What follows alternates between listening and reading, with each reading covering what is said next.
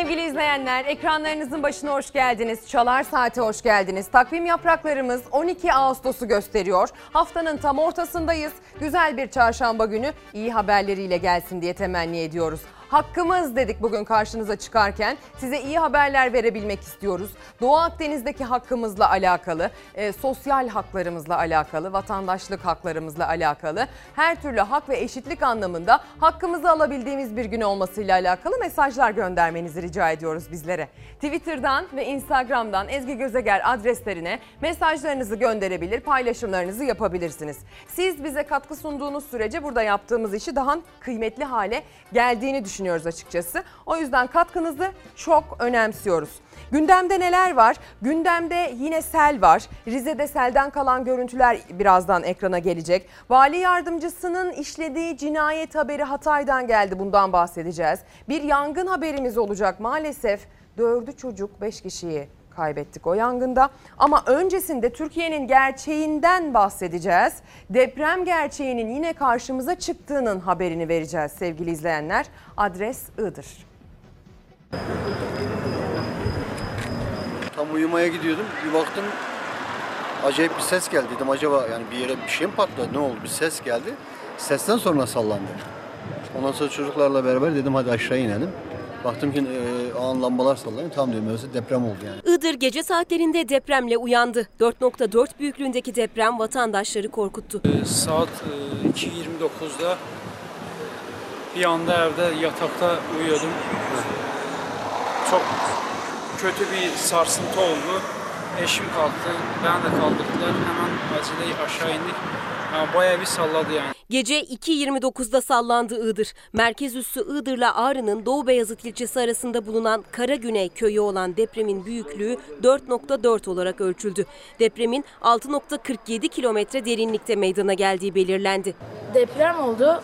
Ee, sallanmaya başladık. Ben uyuyordum. Rüyamda sallanıyordum. Abim beni birden kaldırdı. Deprem oluyor diye.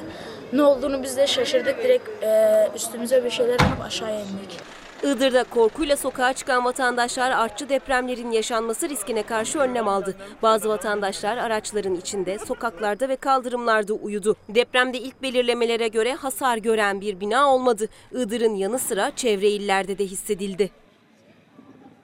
Geçmiş olsun diyoruz Iğdır'a sevgili izleyenler. Deprem bir gerçek, ülkemizin bir gerçeği. Aslında sadece ülkemizin de değil, dünyanın pek çok ülkesinde farklı bölgelerin gerçeği deprem. Ama işte ülkeler bu gerçeğe nasıl hazırlık yaptıklarıyla öne çıkıyorlar bu anlamda. Bir deprem yaşandıktan sonra ortaya çıkan manzara deprem öncesinde o ülkenin riskleri ne kadar azalttığını ortaya koyuyor. Siz kriz yönetmekle mi övünüyorsunuz yoksa siz krizi e, daha başlamadan kriz nasıl yönettiğinizle, riski nasıl yönettiğinizle mi övünüyorsunuz? Aslında riski yönetmek çok daha kıymetli dedirten bir e, doğa gerçeği deprem.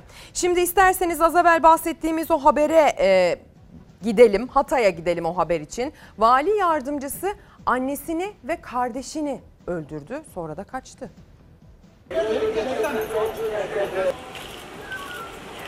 Annesini ve kardeşini silahla vurarak öldürdü. Hatay Vali Yardımcısı Tolga Polat işlediği cinayetlerle kan dondurdu.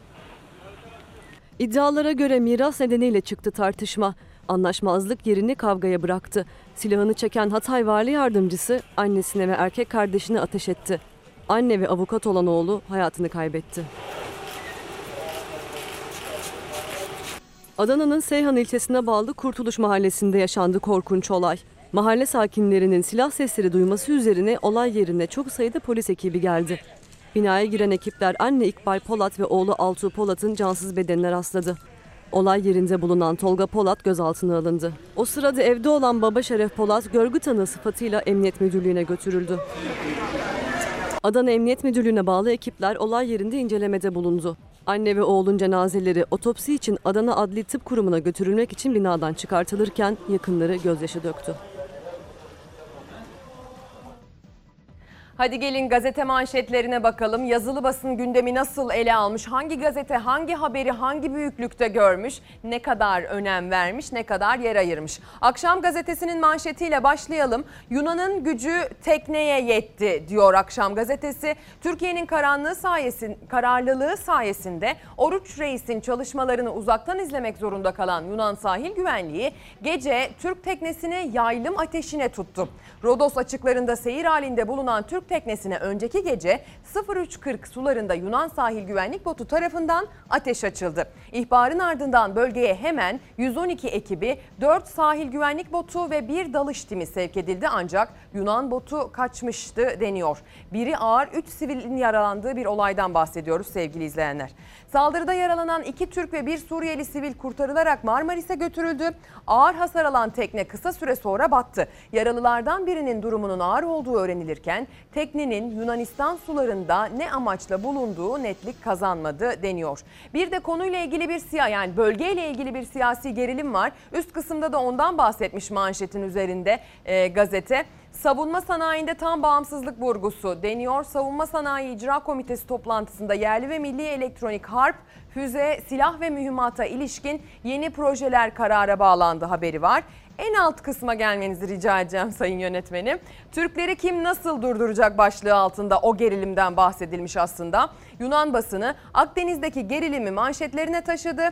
E, Nefton Mısır anlaşması Türkiye'nin planlarını bozmadı. Pronews e, Türk gemilerini kimse durduramayacak mı diye manşet attı diyor. AB Yunan tiyatrosuna izin vermesin başlığının detayıysa Bakan Çavuşoğlu karşımızda kötü niyetli bir ülke var. Suçlayacaklarsa Yunanistan'ı suçlasınlar. AK Parti sözcüsü Çelik ise Yunanistan'ın tüm Avrupa'yı Yunan tiyatrosuna çevirmesine izin verilmemeli dedi deniyor. O sulardaki gerilim iki ülke arasında gerilen hatla alakalı. Devam edeceğiz. Koronadan devam edeceğiz. Yok, Oruç Reis'ten devam edeceğiz. İlgili haberimizden devam edeceğiz sevgili izleyenler. İsterseniz bölgede o bahsettiğimiz Yunanistan ve Türkiye arasında ipleri geren duruma daha yakından bakalım. Ee, donanma eşliğinde, eşliğinde Oruç Reis bölgeye gitti. Sismik çalışmalar yapmaya başladı ve biliyorsunuz gidip de o çalışmalara e, başladığı bölge aslında Yunanistan'ın Navtex verdiği bölgeydi ama e, Türkleri durduramadı.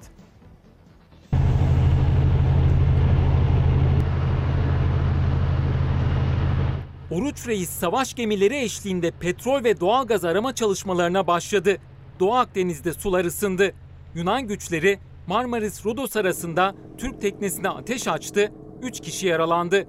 Türk ve Yunan hücum botları Kaş-Meis hattında karşı karşıya geldi. Bölgede atak helikopterleri uçtu. Türkiye gibi 780 bin kilometre karelik dev bir toprak parçasını görmezden gelip birkaç kilometre karelik adalar üzerinden bizi sahillerimize hapsetme girişimine elbette rıza göstermeyeceğiz. Dünyada hiçbir ülke böyle saçma ve temelsiz bir talebe boyun eğmez. Cumhurbaşkanı Erdoğan, Yunanistan'ın Mısır ve Rum kesimiyle anlaşıp Türkiye'yi sınırlarına hapsetme hayaline karşılık verdi bu yanıtı. Ankara, Atina ve Kahire'nin imzaladığı anlaşmanın yok hükmünde olduğunu vurguladı. Yunanistan'ın sinsi hamlesine karşı Navtex ilan etti, Oruç Reis'i sahaya sürdü. Oruç Reis sismik araştırma gemimiz görev bölgesine doğru hareket etti. Çalışmalarına başladı. Oruç Reis'e bir fırkateyn ve dört korvet eşlik etti. Dünyanın konuştuğu fotoğrafları Milli Savunma Bakanlığı sosyal medyada paylaştı. Türk Silahlı Kuvvetleri deniz yetki alanlarımızda uluslararası hukuktan kaynaklanan hak, alaka ve menfaatlerimizi koruma azim ve kararlılığı çerçevesinde gerekli tüm tedbirleri almıştır. Dışişleri Bakanlığı da Yunan tezlerini çürüten paylaşım yaptı. Oruç Reis'in faaliyet sahasını gösteren haritayı dünya ile paylaştı. Haritayı paylaşan Büyükelçi Çağatay Erciyes, Yunanistan'ı Doğu Akdeniz'i Türkiye'ye kapatmaya çalışmakla suçladı. Milli Savunma Bakanı Hulusi Akar da Türk Silahlı Kuvvetleri Komuta Kademesi ve bölgedeki birlik komutanlarıyla toplantı yaptı. Akar, video telekonferans yöntemiyle yapılan toplantıda Türkiye'nin deniz yetki alanlarındaki menfaatlerini korumak için tüm tedbirlerin alındığını söyledi. Atina'ya mesaj gönderdi, oldu bittiye izin vermeyeceğiz dedi. Doğu Akdeniz'de Türkiye ve Kuzey Kıbrıs Türk Cumhuriyeti'nin yer almadığı hiçbir projenin yaşama şansı yok. Bölgede hiçbir oldu bittiye izin verilmeyecek. Gece saatlerinde ise Marmaris-Rodos arasında çok sıcak anlar yaşandı. Yunan güçleri Rodos yakınlarında 3 kişinin bulunduğu Türk özel teknesine ateş açtı. Sahil Güvenlik Komutanlığı alarma geçti. Bölgeye 4 sahil güvenlik botu ve bir dalış timi gönderildi. Sahil Güvenlik Komutanlığı Türk teknesinin battığını, ikisi Türk biri Suriyeli 3 kişinin yaralandığını açıkladı. Yaralılardan birinin durumunun ağır olduğunu, olayın Yunan karasularında gerçekleştiğini belirtti. Kaş ve Meis arasında da sabah saatlerinde hareketlilik vardı. İki ülke hücum botları Akdeniz'de karşı karşıya geldi. Türk hücum botu Kaş'a, Yunan hücum botu Meis'e demir attı. Aynı dakikalarda atak helikopterleri bölge üzerinde uçuş yaptı. Yunanistan'a gerekli mesaj verildi. Günlerdir küstah tehditler savuran Yunanistansa Ankara'nın kararlılığı karşısında çaresiz. Telaştaki Atina, Avrupa Birliği'ne Türkiye'ye karşı olağanüstü toplanma çağrısı yaptı. Salgın ve onunla bağlantılı siyasi, ekonomik, sosyal sorunların bir kabus gibi üzerine çöktüğü güçlere güvenenler hüsrana uğramaya mahkumdurlar. Dünyanın gözü Türk-Yunan gerilimine dönerken Yunanistan Dışişleri Bakanı Dendias'tan yine hadsiz açıklamalar geldi. Oruç Reis'in araştırma yaptığı bölgenin Yunan kıta sahanlığı olduğunu iddia etti. Türk gemileri derhal bölgeden çıkmalı dedi. Kendince tehdit etti. Oldu bittiye izin vermeyecek, müsamaha göstermeyeceğiz. Yunanistan egemenliğini ve haklarını savunacak. Ülkemizin bu çağrısına kulaklarını kapatanlar, güçlerinin yetmeyeceği, boylarını aşan bir takım girişimlerle kendi geleceklerini kendi elleriyle karartıyorlar. Sevgili izleyenler, yurt içinde siyasi ağızların, siyasi kanaat önderlerinin konuyla ilgili neler söylediğine de bakacağız ama yazılı basın konuyu nasıl ele almış ona da bakmaya devam edelim. İktidara yakın ya da iktidarın karşısında iktidara daha mesafeli diyebileceğimiz kalemler dahi konuyla ilgili bir ağız birliği diyebileceğimiz en azından bir tavır birliği diyebileceğimiz bir manzara sergiliyor. Milli mesele olarak baktığımız bir konu olduğundan olsa gerek Sözcü gazetesinin manşetinde diyebileceğimiz bir noktada haber. Yunanistan Akdeniz'i geriyor başlığı atılmış. Oruç Reis gemimiz Akdeniz'e açılınca Yunan tutuştu. Savaş gemilerimizle mesaj verdik. Türkiye'nin Doğu Akdeniz'deki egemenlik haklarına göz diken Yunanistan, Mısır'la hukuk dışı anlaşma yaptı. Muza müzakereye kulak tıkadı. Bunun üzerine Oruç Reis filomuzla göreve çıktı. Korkuya kapılan Yunanistan Avrupa Birliği'ni acil toplantıya çağırdı. Dışişleri Bakanı Çavuşoğlu, Türkiye ve Kuzey Kıbrıs Türk Cumhuriyeti'nin hakkının sonuna kadar savunacağız, taviz vermeyiz dedi diyor. Ve fotoğraflarla da bölgede uçuş yapan helikopterler, Meis Adası'na gönderilen hücum bot ya da Kaş Kalkan'a askeri gemilerimizin nasıl konuşlandığı tek tek aktarılmış Sözcü gazetesinde geniş bir şekilde. Bir diğer gazetemizle devam edelim. Cumhuriyet gazetesinde de konu genişçe kendine yer bulmuş. Restleşme manşeti atılmış. Yunanistan AB'yi arkasına aldı. Türkiye kararlılık mesajı verdi diyor. Kontrollü politika şart başlığının altında şöyle bir detaya yer vermiş Cumhuriyet'in editörleri. Eski Sahil Güvenlik Komutanı emekli Koramiral Can Erenoğlu. Yunanistan geriyor, Türkiye kontrollü gerginlik politikası izlemelidir. Ege ve Akdeniz'deki Yunan ihlalleri Birleşmiş Milletler Güvenlik Konseyi'ne taşınmalı dedi diyor. Konuyuysa e, gazete şöyle ele almış. Yunanistan-Mısır anlaşması ve Oruç Reis'in Akdeniz'de arama faaliyetlerinin ardından başlayan kriz tırmanıyor. Yunanistan AB ülkelerini acil toplantıya çağırdı. Durumun oldukça endişe verici olduğunu bildiren AB, Yunanistan ve Rum kesimine tam destek verdi. Ankara, Yunanistan ve Mısır'ın belirlediği alanlarla yeni bölgelerde de Ağustos sonu sondaj başlatılacağını açıkladı. Bakan Çavuşoğlu, haklarımızı savunacağız, suçlaması gere suçlanması gereken Yunanistan diyerek AB'ye seslendi. İki ülkenin donanması da Akdeniz'de, teyakkuzda deniyor. Aslına bakarsanız e, o sularda e, Yunanistan tarafının ve Türkiye tarafının donanmalarının karşı karşıya gelmesi ya da güvenlik güçlerinin karşı karşıya gelmesi aslında bazen sıradanlaşabilecek bile bir durum ama bu kez durum farklı. Bu kez gerginliğin adı farklı, şekli farklı, boyutu farklı. Dolayısıyla sadece Türkiye Yunanistan arasında bir mesele değil, dünyanın odaklandığı bir mesele. Peki bizim siyasetçilerimiz konuya odaklanmıyor mu? Tabii ki odaklanıyor. Muhalefetin de konuyla ilgili söyleyecekleri vardı. Türkiye'nin kendi kıta sahanlığında her türlü tasarruf yetkisi vardır. Bundan hiçbir şekilde geri adım atamaz. Atmamalıdır zaten. Anlaşmazlıkların diyalog yoluyla ve hakkaniyet temelinde çözümü için biz her zaman varız ve hazırız. Bir fırsat var. Bu harita bence e, orta vadede üretilebilecek bir çözümün kapısını aralamış gibi gözüküyor. Doğu Akdeniz'de yükselen gerilim siyasetin de ana gündemi. Yunanistan'ın Mısır'la yaptığı deniz yetki anlaşması, Türkiye'nin Navtex ilanı, karşılıklı hamleler. Akdeniz'de sular daha da ısındı. Cumhurbaşkanı Erdoğan'ın diyalog ve masa çağrısına muhalefet önce komşu ülkelerle barışın diye ses yükseltti. Gelin Akdeniz'deki tüm ülkeler olarak bir araya gelelim. Herkes için kabul edilebilir, herkesin hakkını koruyan bir formül bulalım. Bunu söylüyorsa gereğini yapsın. Bu çok taraflı dediğiniz şeyin masanın etrafına oturtacağınız insanlarla sizin ilişkiniz yok. İlişkilerini Suriye ile normalleştireceksin. Mısır'la normalleştireceksin. İsrail'le normalleştireceksin ki bir masanın etrafında oturasın. Oruç Reis'in oraya gitmesi doğrudur. Bu meselelerin daha hızlı çözülebilmesi isteniyorsa Mısır'la süratle aramızı düzeltmemiz lazımdır. Bizim Navtex iletişimimiz koordinatlarıyla Yunanistan'ın e, Mısır'la vardığı anlaşma arasında en ufak bir ilinti yok. Sadece bir noktada uçları değiyor. Beyanıyla eylemi bir değil. Oruç Reis'in faaliyet yürüttüğü bölgeyi gösteren haritayı Dışişleri Bakanlığı Denizcilik, Havacılık, Hudut Genel Müdürü Büyükelçi Çağatay Erciyes paylaştı. Muhalefet o haritaya göre Oruç Reis'in çalışma yaptığı alanla Navtex ilan edilen bölgenin ayrı alanlar olduğunu söyledi. Söylenenle yapılan bir değil dedi. Türkiye Cumhuriyeti hükümeti ne dedi? Hiçbir hükmü yoktur bu anlaşmanın dedi.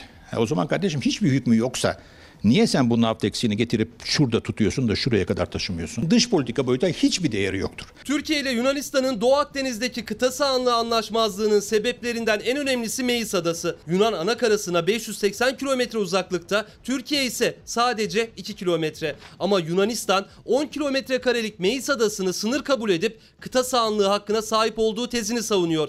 İyi Partili Kamil Erozan ise Yunanistan'ın Mısır'la yaptığı deniz yetki alanları anlaşmasının Meis tezinden geri adım olduğunu söylüyor. Şuradaki turuncu çizgi bu 28. boylamdır kabaca. Şimdi normalde bu çizginin eğer Yunanistan eski tezlerinde dursaydı bu çizginin Rodos üzerine değil Meis Adası üzerine gelmesi gerekirdi. En azından buradaki iddiaları üzerinden vazgeçtiklerine dair bir belirti var. Bölgede son yaşananlar çok endişe verici. Burada ihtiyacımız olan şey bütün sorunları iyi komşuluk ilişkileri, uluslararası yasalar ve diyalog aracılığıyla çözmeye çalışmaktır. Avrupa Birliği Yunanistan ve Rum kesiminin yanındadır. Avrupa halen Yunanistan'ın çözümsüzlüğü dayatan politikalarının ardından sürüklenmektedir. Avrupa, Yunan siyasi tiyatrosunun aleti olmamalıdır. Avrupa Birliği, Yunanistan'ın tüm Avrupa'yı Yunan tiyatrosuna çevirmesine izin vermemelidir. Karşılıklı açıklamalarla Akdeniz'deki gerilim diplomasiye de yansıyor.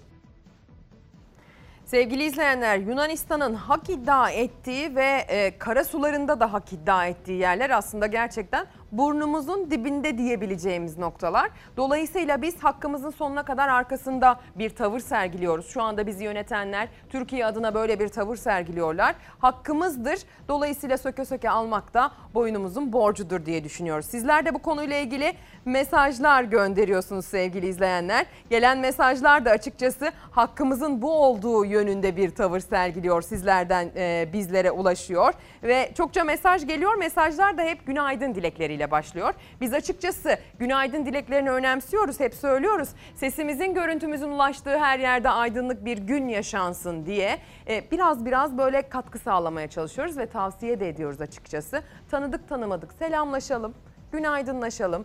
E, birbirimizin gününü güzelleştirmek emin olun bize de e, güzellik olarak geri dönecektir. Şimdi koronavirüs diyeceğiz. Son duruma bakacağız, dünyaya bakacağız. Bir de tabii ki kimler konuyla ilgili nasıl kalem oynatmış ona bakacağız. 9 sütun bunu e, koronavirüs meselesini manşete taşımış, sonbahar kuralları manşete atmış. Koronavirüs vaka sayılarının binin üzerine çıkmasıyla salgınla mücadele çalışmaları yeni planlamalarla devam ediyor diyor gazete. Yaz aylarındaki rehavet ve bayram tatili nedeniyle yeniden artan vakaların önüne geçmek için yeni kuralların gelmesi bekleniyor. Buna göre Nisan'da alınan bir dizi önlemin benzerleri Eylül'den itibaren yine uygulanabilir. Ben size şöyle bir soru sorayım o zaman. Yeni kısıtlamalara hazır mısınız? Psikolojik olarak, finansal olarak yeni kısıtlamalara eğer hazırız diyorsanız Maskeleri burnumuza indirebiliriz o zaman sıkıntı yok. Ama eğer kısıtlama olmasın yine evlerimize kapanmayalım. Evlerimize kapanmakla ilgili yaşlılarımız sıkıntılar yaşamasın, sağlık sorunları yaşamasın, çocuklarımız okuldan geri kalmasın diyorsak o zaman maskeyi bir zahmet şurada tutacağız. Bu kadar yani hani burada değil, burada değil, burada tutacağız ve gerçekten büyük ölçüde sürece katkı sağlamış olacağız. Bir çocuğun eğitim sürecine dahi katkı sağlamaktır maskeyi tam manasıyla doğru kullanmak. Pandemi hastaneleri başlığı altında 9 sütunun editörleri şöyle diyor. İlgili bakanlıklar geçen Nisan ayında aldığı bir dizi önlemin benzerlerini Eylül'ün ikinci yarısından itibaren uygulamaya koyacak. Ankara'daki planlamanın benzeri ülke geneline yayılacak. Yoğun bakımların ayrılması, koronavirüs hastanelerinin listesinin yayınlanması gibi. Denetimler de artarak devam edecek. Yetkililer kamusal presin arttığına şahit olacağız. Eylül 15'e kadar kontrollerle vatandaşın duyarlılığını arttırmaya çalışılacak. Ancak Eylül 15'ten sonra yeni kurallar gündeme gelebilir. Çünkü herkes işine ve okuluna dönmüş olacağı için uyarıları daha da ciddiye alacak. Toplum psikolojik açıdan o zaman hazır olacak diyor şeklinde aktarmış. 9 sütun koronavirüs demiş. Hadi gelin biz de koronavirüs diyelim. E, tabloyu bir görelim önce. Yönetmenim ton, son tablo 11 Ağustos 2020'nin tablosu neler söylüyor bakalım. Test sayımız yine 60 binin üzerinde 63, 62, 61 seyrinde devam ediyor. 61.716 testin 1183'ü koronavirüs demiş 11 Ağustos tablosuna göre. 15 kişi hayatını kaybetmiş koronavirüs nedeniyle. Sakın ama sakın bu sayıyı azımsamayalım. 15 tane can, geriye kalmış 15 tane aile, 15 tane hayat ve hayallerin yok olması bunlar hiç az değil ve onlardan birisi biz de olabiliriz. İyileşen hasta sayısı ise 1185 olmuş. İki farkla sadece yeni tespit edilen hastaların e, üzerine çıkmış. Çok tatmin edici midir? Uzmanlara sormak lazım. Hastalarda zatürre oranı 8,2, %8,2. Ağır hasta sayısı 617. Ağır hasta sayısındaki artış devam ediyor sevgili izleyenler. Bir de Ankara başı çekiyordu son günlerde koronavirüs vakaları konusunda büyük şehirler arasında ilk adı geçen genelde Ankara'ydı. İstanbul tekrar başa geçti. Bizim virüsü aldıktan sonra virüse ilgili bulgularımızın ortaya çıkması yani COVID-19 bulgularının ortaya çıkması ortalama 5 ile 6 gün. Kapımızdan dışarıya çıkıyorsak, evimizden dışarıya çıkıyorsak maskeli çıkmamız şart. Ağır hasta sayısı artıyor. 10 Ağustos'ta 603 olan ağır hasta sayısı 11 Ağustos'ta 617'ye yükseldi. Ki bu sayı sürecin en önemli göstergelerinden biri. Fahrettin Koca buna dikkat çekti. Son 3 günde hastaneye yatışlarda %32 azalma var ama ağır hasta sayısı artmaya devam ediyor dedi. Son 24 saatte 15 kişi de hayatını kaybetti. Sağlık Bakanı Fahrettin Koca'nın sosyal medyadan paylaştığı son verilere göre son 3 gün içinde en çok İstanbul, Ankara, Konya, Diyarbakır ve Şanlıurfa'da yeni vaka tespit edildi. Dün yapılan 61.716 testten 1183 kişi pozitif çıktı. İyileşen hasta sayısı ise 1185'ti. Yani neredeyse aynı. İçişleri Bakanlığı tüm ülkede denetimdeydi. Esnaf, toplu taşıma, restoranlar, AVM'ler hatta tarlada, bahçede çalışan çiftçi bile denetlendi. Bu dönem şalgam çok önemli biliyorsun değil mi? Evet, koronavirüsün gerçekten bir ilacı. Hastalığı gezerken kaptım. Hastanede 6 gün yattım. 14 gün evde yattım abi. Maskemizi tak- takmamız lazım. Gerçekten hiç hafife alınmayacak bir hastalık. Çok zor geçti benim için. Halen de bunların sıkıntısını çekiyorum. Bir yanda hastalığı atlatanlar ve zorluklarını anlatmaya çalışanlar, diğer yanda hala durumun ciddiyetini anlayamayıp maske mesafe kuralını hiçe sayanlar. Kol kola halay çekilen asker uğurlama töreni Bursa'dan. Aktif e, genç nüfus grubumuz hala en çok enfekte olan ve onların bulaştırmasıyla da e, yaşlılarımız hastalanıyor. İstanbul'da da yine minibüs manzaraları takıldı kameralara. Denetimler sırasında kapasiteden fazla yolcu indi minibüslerden. Ya gidin abi. Git. Sabah sabah sinirlendirmeyin adamı. Ben bunu takılı değil miydim arkadaş beni gördüğünüzde? Hanımefendide maske var mıydı? Tamam da hanımefendi, hanımefendiye yazın o zaman. Yolcusu maske takmayan taksi şoförüne ceza kesildi İstanbul Beyoğlu'nda. Ceza yazılmasına neden olan kadınsa uzaklaşarak başka bir taksiye bindi. Taksiye binerken de maskesini çıkarıp yola fırlattı. Sonbaharda sadece Covid'den değil, Covid dışı nedenlerden de çok ciddi sorunlar yaşayabiliriz. Hem grip virüsü hem de Covid virüsü kalp kasına önemli hasarlar verebiliyor hastalık sırasında. Mesajlar geliyor. Hakkımız başlığı altında gelen mesajları okuyalım sevgili izleyenler. Günaydın mesajlarına topyekün bir teşekkür ettikten sonra tabii ki. Günaydın. Bu ülkede sağlıklı, huzurlu, güvenli, rahatlık ve tabii ki demokratik lahik cumhuriyet içinde yaşamak hakkımız mesajını Can Kaynardağ göndermiş sevgili izleyenler.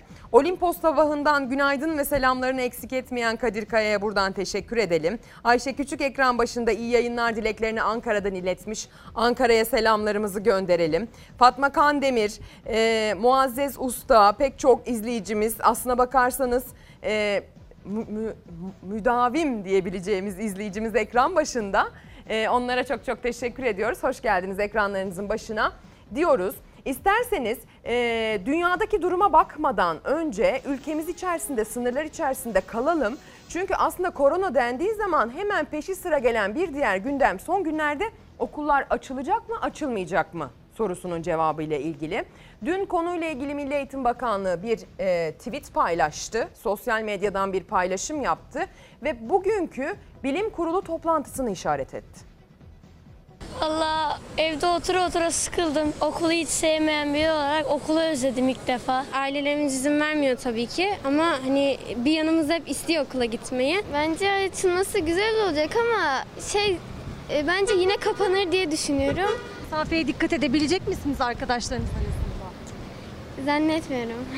Yani çünkü arkadaşlarımızı da çok özledik. Çocukları duyuyoruz hani gerçekten evet çok özlediler, çok istiyorlar ama bir o kadar da korkuları bizlerin olduğu kadar onların da korkuları var. Günlerdir cevabını arayan soru okullar açılacak mı? Milli Eğitim Bakanlığı özel okullar için 17 Ağustos, devlet okulları için de 31 Ağustos tarihini ilan etmişti. Bakanlığın sosyal medya hesabından karar nihai aşamada paylaşımı yapıldı. Bugünkü bilim kurulu toplantısı işaret edildi. 2020-2021 eğitim öğretim yılının başlayıp başlamayacağı kurul toplantısından çıkacak sonuçla belli olacak. Okula gönderecek oğlunuz, yeğeniniz, kızınız, evladınız var mı bilmiyorum ama siz veli olsaydınız diye sorayım. Gönderir miydiniz çocuğunuzu Ağustos 31'de okula?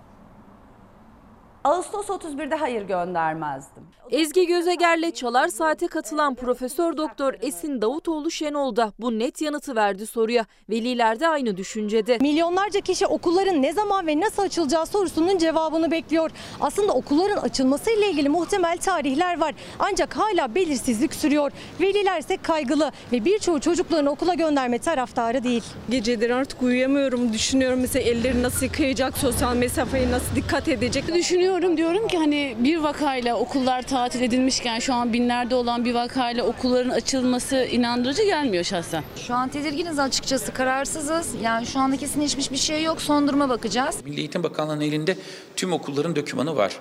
Sınıfların büyüklükleri, sınıfların sayıları var. Geçişler var. Onlara göre karar vermek lazım. Ama bazı illerde mesela Konya'da olduğu gibi İl Pandemi Kurulu'nun, değer, İl Hızlı Kurullarının değerlendirmesiyle okulların açılışının ertelemesi olabilir mi? Olabilir. Düşünülen formüllerden biri vaka sayılarının yüksek seyrettiği il ve ilçelerde okulların farklı takvimlerde açılması. Ancak son söz bilim kurulunun vereceği tavsiye kararında. Covid-19 salgınının başından beri çocukların biraz daha az etkilendiğini yetişkinlere göre, biraz daha az virüsün etkisine maruz kaldıklarını biliyorduk. Ama son dönemlerde şunu gördük, virüsü çocuklar taşıyabiliyorlar. Bu şu anlama geliyor, okula getirebilirler, okuldan da götürebilirler. Biz sınıflarda 40 kişiyiz zaten.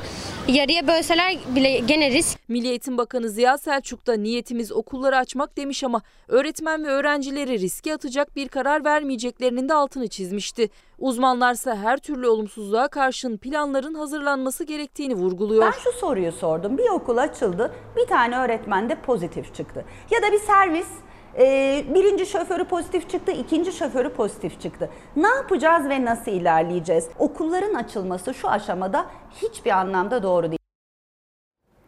Yayın konuğumuzdu e, Profesör Doktor Esin Şenol ve gerçekten konuyla ilgili sistemin nasıl kurulması gerektiğiyle ilgili endişelerini ve tavsiyelerini dile getirdi canlı yayında. E, dünkü yayın konuğumuzdan aslında bu okullar konusunda daha geniş bir parantez açmak niyetindeyiz sevgili izleyenler. Daha geniş geniş ne duyduğunu, ne söylediğini duymak istiyoruz, hatırlamak istiyoruz. Çünkü gerçekten ekran başındaki velilerin hatta size şöyle söyleyeyim şu an rejide yayın için çalışan velilerin dahi ciddi endişeleri var. Haberleri izlerken aldığım tepkileri ben buradan e, tahlil edebiliyorum. Aa şimdi demek öyle mi dedi ya nasıl göndermeyeceğiz ki falan gibi tepkiler geliyor. Eminim ekran başında siz de benzer tepkiler ve benzer endişeler içerisindesiniz. Dolayısıyla Esin Hoca'nın ne dediğine bakalım. Farklı hocalar farklı yorumlar yapıyorlar. Bazı hocalar ben çocuğumu gönderirim okula diyor. Ama mesela Esin Hoca göndermem dedi. Peki bakın başka neler söyledi. Verilen rakamsal verilerin bana söylediği tek bir şey var. Virüs önemli ölçüde bulaşıyor ve toplumda çeşitli kaynakları var. Benim sorularım şu toplumda sıcak nokta neresi? Bunu göremiyorum. Okullar açılacak hangi yaş aralıklarında dağılım nasıl? Bunu göremiyorum. Bunları görememek e, bireysel bir sorun olabilir. İnşallah masada vardır. Masada var ve modellemede kullanılıyorsa modellendiği zaman görürüm diye düşünüyorum. Ama modellemeden yapacağınız kısıtlamalar hem bir işe yaramayıp hem de başka alanlarda hayatın düğüm olmasına neden oluyor. Ne zaman açarsak açalım bu virüs riski bitmeyecek. Bizim yapmaya çalıştığımız ya da görmeye çalıştığımız şey virüs riskinin bitmesi ya da bir ay sonra da açsak aynı şey olacak noktası değil. Şu anda sizin orası için kullanacağınız altyapıya ayıracağınız kaynaklar, filyasyon ekipleri, karantina ve izolasyon prosedürlerinin hepsi toplumun başka odakları tarafından bulaşma hızı yüksek olduğu için işgal altında. Dolayısıyla o tarafı iyi yürütebileceğiniz bu anlamda bir görüntü alamıyoruz biz. Birincisi bu. İkincisi bizim burada ihtiyacımız olan hazırlık ve veri şu. Türkiye'deki bulaşma dinamiklerine, yaş gruplarına göre bu bulaşma dinamikleri nasıl farklılık gösteriyor? Deminki 60 yaş üstü örneğinde olduğu gibi. Yani 5-9 yaş arasındaki çocukların kaçı karşılaştı? Anne babasından mı aldı, anne babasına mı götürdü? Bütün bu verilerin ortaya konulması lazım. Şimdi bu veriyi ortaya koyduğunuzda şunu söyleyebiliyorsunuz. Ben sınıf kapasitesini azaltarak, okullarda havalandırma sistemini düzenleyerek e, ve çocukları e, vardiya usulü getirerek önce anaokullarından başlayabilirim. Ama biz bu veriye sahip değiliz. Bu söylemeye çalıştığım şey bu. Yani aslında bilinenlerin aksine bir yorum yaptı. 0-6 yaş grubu için özellikle taşıyıcı yani virüsü dağıtıcı değil aslında büyüklerden e, bir şekilde maruz kalan grup olarak tanımlandığını söyledi son araştırmalara göre. Dolayısıyla ana sınıfı ve ilkokulun ilk kademelerinden başlayarak öğrencileri okula başlatmanın riskinin daha az olacağını söyledi. E, kendisi Profesör Doktor Esin Şenol ancak tabii ki bir sistem kurulmalı ve özellikle yaş aralıklarıyla ilgili bulaştırıcılık, hastalığı nasıl yaşadığı, sonucunun nasıl olduğu ile ilgili de araştırmaların ortaya konması gerekiyor dedi. Ekran başında e, bununla ilgili mesaj gönderen izleyenlerimiz de var. E, bir izleyicimiz ismini hemen söyleyeyim Ruhi Becenek demiş ki her yeni gün Covid-19 virüsünün neden olduğu farklı bir semptom öğreniyoruz. Virüsün hala tam olarak tanınamadığı günlerde aşıya nasıl güvenebiliriz demiş. Aşı haberlerini birazdan size aktaracağız. Hem dünyadan hem Türkiye'den. Sağlık Bakanlığı'nın kırılmalarıyla detaylı veriyi paylaşmamasının nedeni ne olabilir diye sormuş. Hakkımız değil mi detayları öğrenmek diyor Ruhi Becenek mesaj göndermiş. Şimdi bir reklam arasına gideceğiz ama reklamdan sonra özel bir yayın konuğumuz olacak. İyi Parti'nin aldığı davetle ilgili bize fikir verebilecek İyi Parti'den e, Grup Başkan Vekili e, Lütfi Türkkan, Millet, e, Kocaeli Milletvekili Lütfi Türkkan yayın konuğumuz olacak. Siyasetin gündemini masaya yatıracağız. Gündemi birlikte yorumlayacağız. Bir de ittifaklar konusunu, evine dön meselesini detaylıca konuşacağız. Günaydın sevgili izleyenler. Kucak dolusu bir günaydın selamı hakkımız. Hakkımız başlığıyla karşınıza çıktık. Hakkımız olduğunu düşündüğünüz ne varsa bize yazıp gönderin diye bu başlığı açtık. Twitter ve Instagram üzerinden bize bu başlık altında ne hissettiğinizi, ne düşündüğünüzü yazıp gönderebilirsiniz. Bir de az evvel reklama gitmeden önce anons etmiştim. Tekrar edeyim. Bir yayın konuğumuz olacak. İyi Parti'den Kocaeli Milletvekili, İyi Parti'nin Grup Başkan Vekili Sayın Lütfü Türkkan birazdan yayın konuğumuz olacak. Ankara Büro'dan sorularımızı yanıtlayacak. Tabii ki kendisine sorulacak en başlıca soru belli. Biliyorsunuz Meral Akşener son dönemde aldığı davetle çokça konuşuluyor. Önce MHP liderinden sonrasındaysa Cumhurbaşkanından davet niteliğinde sözlerle kendisinin kulakları çınlatıldı.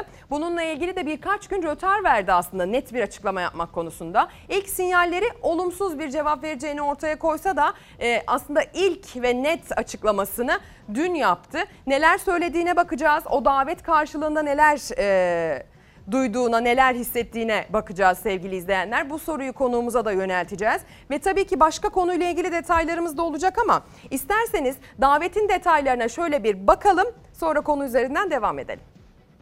Karşılık önerimizde iyileştirilmiş, güçlendirilmiş parlamenter sisteme geçiş. Bu konuda bizden yardım, destek isteniyorsa elbette bu konuda o destek verilir. Cumhurbaşkanının davetine parlamenter sisteme dönüşle yanıt verdi Meral Akşener. Millet İttifakı'na bağlılığının altını özellikle çizdi. Sayısal çoğunlukları var. Dış politika açısından baktığımızda ise Millet İttifakı'nda yer alan hiçbir siyasi parti devletini hükümetini yalnız bırakmadı. Şayet bu çağrı siyasi bir taktik üzerine samimiyetten uzak ise milletimizin çıkarlarına, değerlerine aykırı davranılmadığı süre içerisinde yola çıktığımız hiçbir e, grubu insanı yolda bırakmadık. MHP lideri Bahçeli yaptı çağrıyı İyi Parti Genel Başkanı Meral Akşener'e. Evine dön dedi. Akşener o davete karşı Erdoğan'a seslendi. Ortağına ilgi göster dedi. Ancak bir gün sonra Cumhurbaşkanı Erdoğan'ın da üstü kapalı davetiyle tartışma daha da genişledi. Temenni ederim ki birlik beraberliğin tesisine yönelik bir adım olabilir. Şu sıra nasılım biliyor musun bana herkes? Cici yapıyor. Dağınıklıkta bir şey yok. Ne kadar birlik beraberlik artarsa hele hele HDP ile terör örgütleriyle el ele olmak milli ve yerli olarak düşündüğümüz İyi Parti'ye hiç uygun da düşmeyebilir. Milli ve yerli olduğumuzu teslim etti Sayın Erdoğan. Biz kendimizi biliyoruz. Milli, yerli, kalkınmacı, demokrat bir siyasi partiyiz. Beş sene sonra anlaşılmış olması bizi ancak memnun eder. Akşener Cumhurbaşkanı'nın açıklaması sonrası ilk kez Kırıkkale'de konuştu. İyi Parti'nin Cumhur İttifakı ile yol yürümesinin söz konusu olmadığını söyledi. Gittiği her durakta o davet gündemdi. Hayır hayır. Yok. Burada olmaya devam edeceğim. Bizim evimiz 83 milyondur. Anadolu'dur, milletin sinesidir evimiz. İyi Parti yetkililere de bunlara gereken cevabı vermiştir. Burada bize Cumhuriyet Halk Partisi olarak bir laf düşmez. Meral Akşener Cumhur İttifakı'na kapıyı kapattı. Millet İttifakı ortağı Kemal Kılıçdaroğlu'yla Perşembe günü Kocaeli'nde bir programa katılacak. İki liderin yan yana görüntüsü ittifaka bağlılıklarının yeni görüntüsü olacak. İster iktidar ister muhalefet partisi olsun fark etmez. Milletvekilinin kıymeti harbiyesi kalmadı. Valilerle il başkanları yer değiştirdi. AK Parti devletleşti. Bu tek adam sisteminin partili cumhurbaşkanlığı içinde gidilsin Sayın Erdoğan seçilemez. Akşener'in açıklamaları sonrası gözler şimdi Bahçeli ve Erdoğan'da. Sevgili izleyenler dediğimiz gibi konuyu masaya yatıracağız. Genişçe aslında bu konuya yer vereceğiz ve Lütfü Türkkan yayın konuğumuz olacak ve bizim sorularımızı konuyla ilgili yayınlayacak. Lütfü Türkkan Kocaeli Milletvekili, İyi Parti'nin Grup Başkan Vekili. Kendisi şu an Fox Ankara Büro'da e, stüdyomuzun ve yayınımızın konuğu. Yayınımıza hoş geldiniz diyelim önce Sayın Türkkan. Merhaba, iyi yayınlar diliyorum. Çok teşekkür ederim. Ee, hemen aslında size soracağım ilk soru belli. Ee, bir davet aldınız, eve dön, evine dön şeklinde. Önce MHP lideri Bahçeli dile getirdi bu daveti. Sonrasında Cumhurbaşkanı Recep Tayyip Erdoğan yerli ve milli bir parti vurgusuyla aslında bir daveti perçinledi denebilir. Ee, ne düşünüyorsunuz davetle ilgili? Öncelikle davet kelime itibariyle içinde de nezaketi barındıran bir şeydir. Yani dolayısıyla davete ilk etapta hiçbir zaman e, gayri nezaket e, içeren cümlelerle cevap verilmez. Dolayısıyla bizim bütün bu meseleyi ele alışır ele alırken e, bu konuya çok özellikle hassas davrandık. Sayın Bahçeli'nin davetinde e, çok muğlak ifadeler vardı. Yani bu muğlak ifadelerin e, içerisinde herkes kendine göre e, alsın, ben ortaya bırakayım. Kime ne lazımsa içinden alsın şeklinde bir davetti o. E, o yüzden Sayın Genel Başkanımız ona uygun bir cevap verdi. Yani davetin sahibi de zaten Milliyetçi Hareket Partisi olmamalı. Bu e, ittifakın ana e, gövdesi Adalet ve Kalkınma Partisi'nden oluşuyor. E, Milliyetçi Hareket Partisi yan dal bile değil. Yani sadece iktidarın ayakta durmasını sağlayan e, bir e, fonksiyonu olan bir parti şu anda. Dolayısıyla o davete e, çok ciddi bakmadığımızı ifade ediyorum. Zaten o davetin içeriğine de baktığınızda yani dön, ev, neresi ev? E, yani ev bizim için milletin sinesi 83 milyon yaşadığı Türkiye bizim evimiz. E biz zaten Türkiye'de yaşıyoruz. Milletle beraber siyaset yapıyoruz. Dolayısıyla orada döneceğimiz bir şey yok.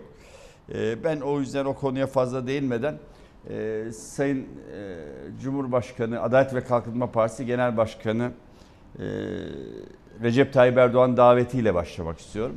Sayın Erdoğan daveti e, önemli tabii ki. Türk siyasi hayatında belki önümüzdeki yıllarda çok konuşulacak bir davet. Çünkü bu davetin yapıldığı noktada e, Cumhur İttifakı'nın geleceğiyle ilgili endişelerin en tepe noktadan dile getirildiği bir döneme rastlıyorum. Yani anketlerin hiçbirisinde Cumhur İttifakı'nın artık bundan sonra yürüyecek takati kalmadığını gösteriyor. Bu ortamda Sayın Cumhurbaşkanı yeni bir güce ihtiyaç duymuş. E, bu şekilde bir davet olarak ele aldık. Ee, ama bu daveti dün Sayın Genel Başkanımız Meral Akşener irdeledi. Çok da e, açık, hiç kimsenin tereddütüne mahal bırakmayacak şekilde irdeledi. Ama ben Sayın Cumhurbaşkanı'nın e, davetindeki bir noktaya değinmek istiyorum. O da şu, yerli ve milli noktasına. Bir, yerli ve milli e, birisinin yerli ve milli olduğuna dair herhangi bir ölçüm metre Sayın Cumhurbaşkanı'nda yok. Böyle bir yetkisi de yok. Yani kim yerli kim milli. Hayır bunu millet kendisi biliyor. Biz kendimizi biliyoruz. Kimseye de ölçtürmemize gerek yok. Yani Mehmet Metiner'in yerliliğiyle benim yerliğimi bir kıyaslayın bakalım. Orada kimin yerli kimin milli olduğu ortaya çıkar. Dolayısıyla Sayın Cumhurbaşkanı kendi içini de biliyor, bizim içimizi de biliyor. Biz e, ömrünü Türk milliyetçiliği davasına adamış insanların yoğunlukta bulunduğu, kurduğu bir partiyiz. Dolayısıyla bu öyle bir terazisi yok Sayın Cumhurbaşkanı'nın elinde bizim yerliğimizi ve milliğimizi ölçecek. Ama bunu kendilerini tarif için kullandıysa, ya biz yerli ve milli bir ittifakız. E siz de buraya buyurun diyorsa eyvallah. Ama bizi yerli ve milli olarak değerlendirme noktasında böyle bir ölçüm metresi yok. Biz de kendimizi biliyoruz. Millet de bizi biliyor. Ee, Sayın Cumhurbaşkanı'nın davetine dair e, cevapta Sayın Genel Başkanımız bir şey söyledi. Bir, böyle bir şeye ihtiyacınız yok dedi. Zira parlamentodaki sayısal çoğunluğunuz zaten sizin istediğiniz kanunu çıkartmaya rahatlıkla yetiyor. Herhangi bir e, ilave desteğe ihtiyacınız yok. İki, Türkiye'nin dış meselelerde karşı karşıya kaldığı sorunlarsa eğer problem, orada parlamentoda Adalet ve Kalkınma Partisi grubu da biliyor ki biz de Cumhuriyet Halk Partisi de dahil olmak üzere Cumhur İttifakı'nın e, karşısında yer alan Millet İttifakı'ndaki iki parti, iki parti, Cumhuriyet Halk Partisi ve İyi Parti dış politikalarla ilgili her meselede biz hükümeti hiç yalnız bırakmadık. Meclis tezkeresi gerektiği yerde imzaladık. E, kürsüde çıktık. Bu desteğimizi alenileştirdik. Dolayısıyla orada da bir problem yok. Ha, diğer problem e, Sayın Cumhurbaşkanı'nın ifadesinde yer aldığı şekliyle eğer bu iktidarın yürümesinde bir takım problemler çektiğini ifade etmek istiyorsa zımni olarak oradaki esas sorun şu. Bu hükümetin devam etmeyeceğini, zira bu sistemin yanlış olacağını biz 2018'den beri ifade ediyoruz. Niye? Bir tek adam rejimi inşa edildi bu sistem üzerinde. Bu tek adam rejimi Türkiye'nin meselelerini çözmeye yetmiyor. Parlamento gerçekten etkisizleştirildi. Biz bakanları bütçede eh arada gördük. Onun dışında parlamento bakan görmüyor. Yani kanunlar çıkarken komisyon başkanı oraya oturuyor. Bazen komisyon başkanı bile olmuyor. Herhangi komisyondaki bir üye e, milletvekillerin sorduğu sorulara cevap vermeye e, çalışıyor. Ya orada yürütme yerine bulunması gereken makam yok. Yerine yasamanın bir temsilcisi yürütme adına cevap veriyor. Çok anlamsız bir sistem. Yani bunun yürümeyeceği çok belli. Ekonomik olarak Türkiye bir kaya tosladı. Bunu her ne kadar saklamaya çalışırlarsa çalışsınlar. Atladık, patladık, çatladık derlerse desinler. Netice itibariyle geldiği noktada ülke ekonomik olarak ciddi bir kaosla karşı karşıya. Bu kaosu aşmanın yolu bu ittifakı güçlendirmek vesaire değil. Bu kaosu aşma, aşmanın bir tek yolu var. O da Türkiye'ye gerçekten demokrasinin inşa edilmesi gerekiyor. Şu anda adı olan kendisi olmayan demokrasinin inşa edilmesi gerekiyor. Adalete güvenin tesis edilmesi gerekiyor. İnsan hakları konusunda devamlı lig düşen Türkiye'nin tekrar o basamakları hızlıca yukarıya çıkması gerekiyor. Eğer bunlar yapılmazsa ne yaparsanız yapın siz Türkiye'de ekonomiyle ilgili istediğiniz tedbiri alın. Ekonomide ciddi bir düzelme emareleri göremezsiniz. Burada bir virgül Ama koymanızı rica meseleyi edebilir miyim Sayın Türkkan? Aslında ekonomi konusuna genişçe yer vereceğiz.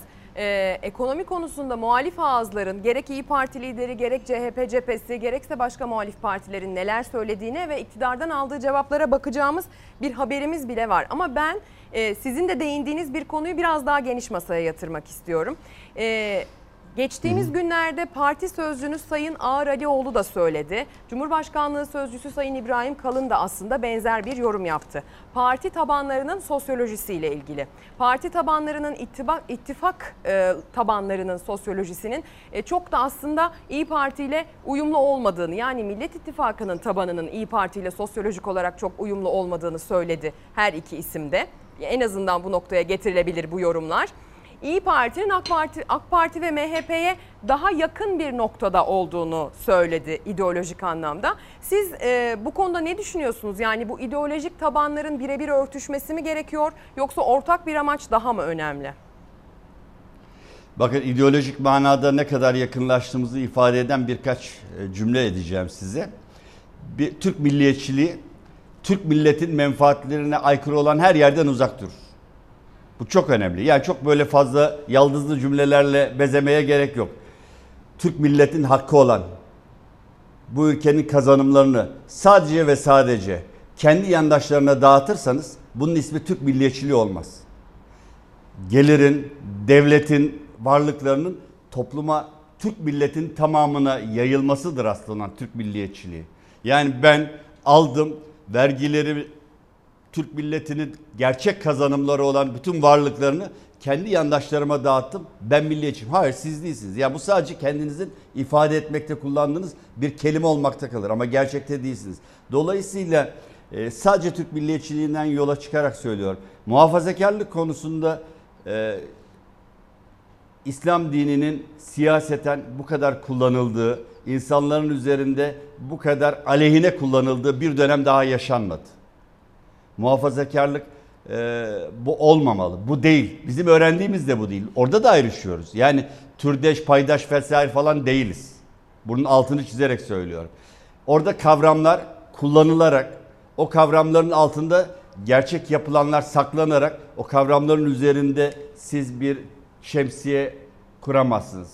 Bir çatı kuramazsınız. Öyle bir çatının altında da yer almayız zaten. Türk milliyetçiliği meselesini gerçek anlamda tartışmak istiyorlarsa buyursunlar tartışalım biz de onları anlatalım. Onların anladığı Türk milliyetçiliğiyle bizim anlattığımız anladığımız Türk milliyetçiliği farklı. Biz hiç Türk milliyetçiliğini ayaklar altına almadık mesela. Nasıl bir sosyolojik benzeşme bu? Biz Anlıyorum. E, Türk meselesinin geçtiği yerlerde rahatsızlık duymadık. Andımızı okuldan kaldıran hiçbir yasaya evet demedik. Danıştay'ın kararına rağmen bunu uygulamayan zihniyetin nasıl paydaşı olabiliriz biz? Dolayısıyla bunlar e, böyle bir çatı kurulmak istiyorsa bu çatının altını doğru doldurduğumuzda bakacaksınız orada çok paydaş ve türdeş olmadığımız ortaya çıkıyor. Bunlar bir ideal. Bunların olması gerektiği konusunda Sayın Kalın'ın böyle bir ifadesi varsa eyvallah. Tabii onlar da bu noktaya gelirlerse biz bundan memnuniyet duyarız sadece.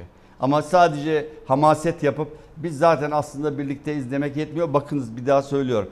Türk milliyetçiliği davasına ömrünü vakfetmiş insanların kurduğu bir partide Türk milliyetçiliğini ayaklar altına alıyorum dediğiniz zaman biz nasıl bir araya geliriz? Önce bunların tevil edilmesi lazım. Şöyle bir soru sorayım. Yani e, iki- meseleyi sadece hamasetle, iri iri laflarla kurgulamak yetmiyor. Anlıyorum. Ee, peki bu davetin sebebi olarak aslında siz soruma bir ön cevap verdiniz. Anketler şeklinde bir yorum yaptınız ama acaba geçtiğimiz ayın çok e, konuşulan gündem maddesi Ayasofya meselesindeki İyi Parti'nin duruşu, Meral Akşener'in sağlık gerekçesiyle 24 Temmuz'daki ilk cuma namazına değil ama sonrasında gidip e, katılamaması ama sonrasında gidip orada namaz kılması ve parti genelinin bu anlamda sergilediği tavır etkili olmuş olabilir mi? Yani Ayasofya'nın açılması ile ilgili tırnak içinde söylüyorum tartışmalarda sizin sergilediğiniz tavır bu davetin e, gelmesini e, etkilemiş midir? Ben e, etkilediyse bile buna üzülürüm sadece. Niye biliyor musunuz? İnsanlar e, ibadetini yapabilir. Sayın Meral Akşener herkes bilir. Beş vakit namazını kılan bir insan. Yani orada da ibadete e, bir kısmı zaten 94'ten beri açıktı Ayasofya'nın. Selam Mescidi'nde 94'ten beri namaz kılınıyor. Ezan da okunuyor orada. Ama e, netice itibariyle e, diğer kısımlarında ibadete açılması e, vesilesiyle Sayın Genel Başkanımızın orada gidip iki rekat mescit namazı kılması bu meseleye olan hassasiyetini belirtir sadece ama siyaseten bunun şu veya bu şekilde değerlendirilmesinin doğru bulunmadığını düşünüyor. Doğru bulmadığımızı düşünüyorum. Biraz evvel ifade ettim. Yani muhafazakarlık bu konudaki hassasiyetlerimiz bizim sadece e, kul ve Allah arasında ceryan etmiş etmesi gereken meseleleri siyasete alet edilmesi gerektiğini çok düşünmüyorum. Böyle bir şeyin yanlış olduğunu söylüyorum. Bu yanlışa biz zaten vesile olmayız.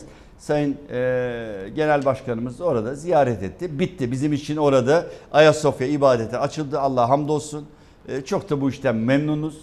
E, herhangi bir e, ama veya veya diye nitelememiz de yok. Burada işte diğerleri kılmamış. Ne yapalım? Yani herkes kendi e, açısından, zaviyesinden bakıyor bu meselelere. E, kimin ne kadar e, İslam'ın emrettiği emirlere uyduğuna dair hüküm vermek sadece Allah'a mahsus.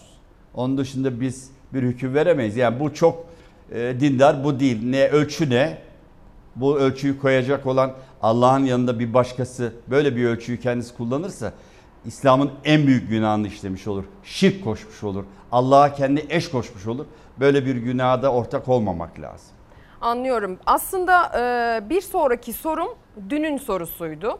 Neden diyecek olursanız e, çünkü dün e, Sayın Meral Akşener'den konuyla ilgili net bir açıklama geldi. Çok net olduğunu çok rahatlıkla yorumlayabiliriz aslına bakarsanız. Ama yine de yaşanan birkaç günlük bir gecikme vardı. İlk sinyal olumsuzdu ama net bir cevap için birkaç gün beklememiz gerekti. E, o birkaç günlük süre içerisinde de e, kamuoyunda şöyle sorular yankı buldu. Acaba Meral Akşener gerçekten bu daveti düşünüyor mu? Bu e, yorumlar yapılırken muhakkak size de ulaştı. Bu sizin partiniz cephesinde nasıl yankı buldu onu sorayım. E, tabii sonrasında gelen bir e, net yanıt var ama e, neden birkaç gün sonra geldi yanıt? Şimdi e, biz demokrasi talebiyle yola çıkmış insanların bir arada bulunduğu bir partiyiz. Kuruluş hikayemiz bizim bir demokrasi talebiyle e, başladı.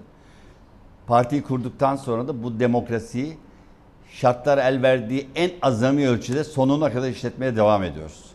Bu iki günlük süre içerisinde Sayın Genel Başkanımız başta Başkanlık Divanı olmak üzere meclis grubuyla ve genel idare kuruluyla ayrı ayrı istişarelerde bulundu.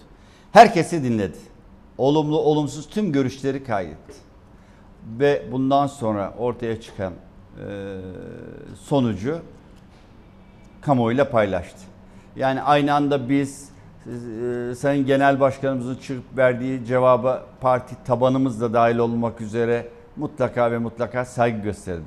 Ama bizim bu gösterdiğimiz saygıya daha önce Genel Başkanımız cevap vererek herkesle tek tek istişare etti. Ondan sonra açıklamada bulundu. Bu önemli bir konu çünkü Türkiye'nin bundan sonraki siyasi e, iklimini de değiştirecek bir konu. Bu konuda hemen cevap vermek yerine partinin ana organlarıyla istişare ederek cevap vermek doğru olandı. Bu doğruyu da Sayın Genel Başkanımız yaptı. Anlıyorum. O zaman e, isterseniz sizin de az evvel aslında konuyu getirdiğiniz ekonomi konusuna gelelim. Ancak ekonomi parantezini dün e, İyi Parti lideri Sayın Meral Akşener'in e, yaptığı esnaf ziyaretleri üzerinden e, sürdürmek istiyorum açıkçası. Meral Hanım Kırıkkale'deydi. E, esnafı ziyaret etti, emeklilerle konuştu, vatandaşa durumunun, ekonomik durumunun nasıl olduğunu sordu. Konuyla ilgili konuşmadan önce isterseniz e, bir izleyelim. Kimler ne cevaplar vermiş Meral Akşener'e sonrasında e, üzerine konuşalım. Ekim, Kasım diyorlar diye bir ara. Onu beklemiyorum.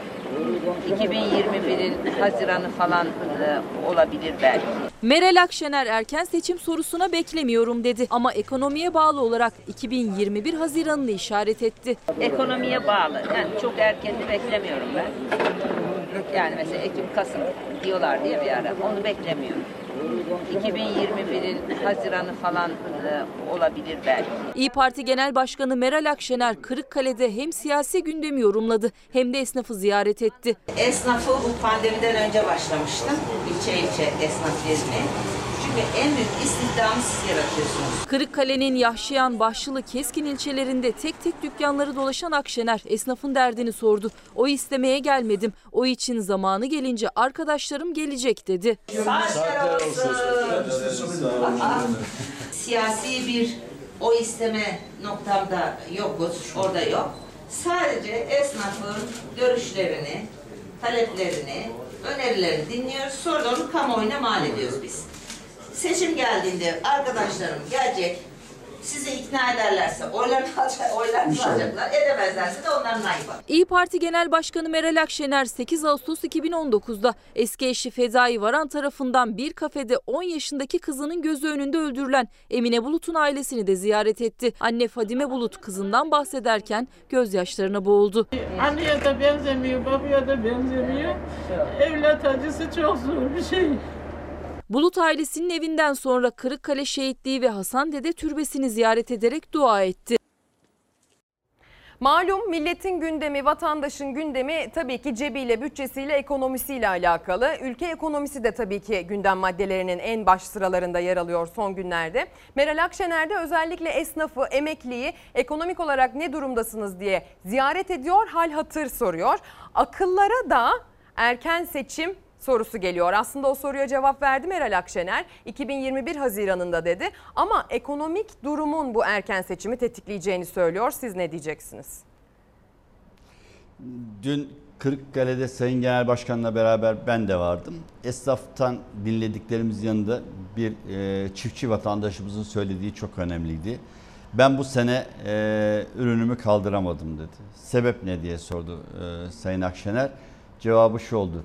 Benim e, makinelerimin, traktörümün üzerinde hem Ziraat Bankası'nın hem e, Zirai Donat Tarım Kredi Kooperatif'in hacizleri var. Çıktığım andan itibaren onlar hazırda bekliyor. Bunlara haciz koyacaklar. E, onları kollamaktan bir türlü e, ne traktörümü ne de biçer döverimi çıkaramadım. Dolayısıyla hasatımı toplayamadım dedi. Bakın çiftçinin kendi hasatını haciz korkusu yüzünden toplayamadığı bir ülkeden bahsediyoruz. Ve bu ülkede tarım ürünlerinin çok önemli bir kısmını artık ithal etmeye başlayan bir ülke. Böyle bir ülkede ekonomik kalkınmadan bahsetmeyi bırakın, ekonomik hayatın sürdürülebilmesi bile çok zor. Pandemi de bunun üzerine ilave sıkıntılar getirdi. Böyle bir e, siyasi tabloda hükümetin 2023'ü beklemesi bana göre de çok zor görülüyor. 2021 Haziran'da olabilir, daha önce de olabilir ama bir erken seçim kaçınılmaz görünüyor. Ben bu erken seçim kartının e, AK Parti Cumhurbaş AK Partili Cumhurbaşkanı Sayın Erdoğan masasında olduğunu düşünüyorum. E, partili Cumhurbaşkanlığı meselesinden e, Sayın Cumhurbaşkanı çok mutlu oluyor olabilir. E, bundan e, memleketi AK Parti olarak görmeye başlamış. Yani e, Türkiye'yi Türkiye değil AK Parti'nin bir e, platformu gibi görmeye başlamış. Mesela e, evvelki gün benim milletvekilliği olduğum memleketim Kocaeli'nde Kocaeli Üniversitesi'nin bir hizmet binası açılışı yapıldı. O hizmet binasını yapan da benim sanayi odasından birlikte görev yaptığım hayırsever iş adamı İbrahim Vefa Aracı. Ona da buradan şükranlarımı arz ediyorum. Gerçekten önemli bir iş yapmış. Böyle bir açılışa o şehrin siyasileriyle beraber diğer toplum e, gönüllüleri bu konudaki STK'lar davet edilir. Normali odur. Bu konuda davete kısıtlamaya gidilebilir pandemi e, nedeniyle. Ama ben o tabloya baktım. Benim zaten haberim olmadı. Davet edilmediğim için haberim olmadı. Şehirde yaşadığım için tabii ki haberim var. Ama baktım Sayın Cumhurbaşkanı Erdoğan yanında Adalet ve Kalkınma Partisi milletvekilleri ve Adalet ve Kalkınma Partisi il başkanı. Yani kendi ittifakının il başkanı ve milletvekili de yok. Türkiye'yi parti devleti olarak görmenin sonucudur bu.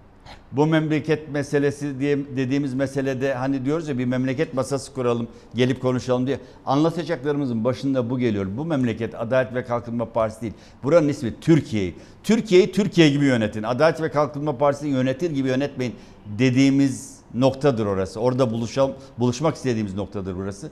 Israrla devam ettikleri bu parti devleti konusunda ülke ekonomik olarak bu meseleleri aşamaz. Aşamayacağı ortaya çıktı. Israrında bir e, hayır yok.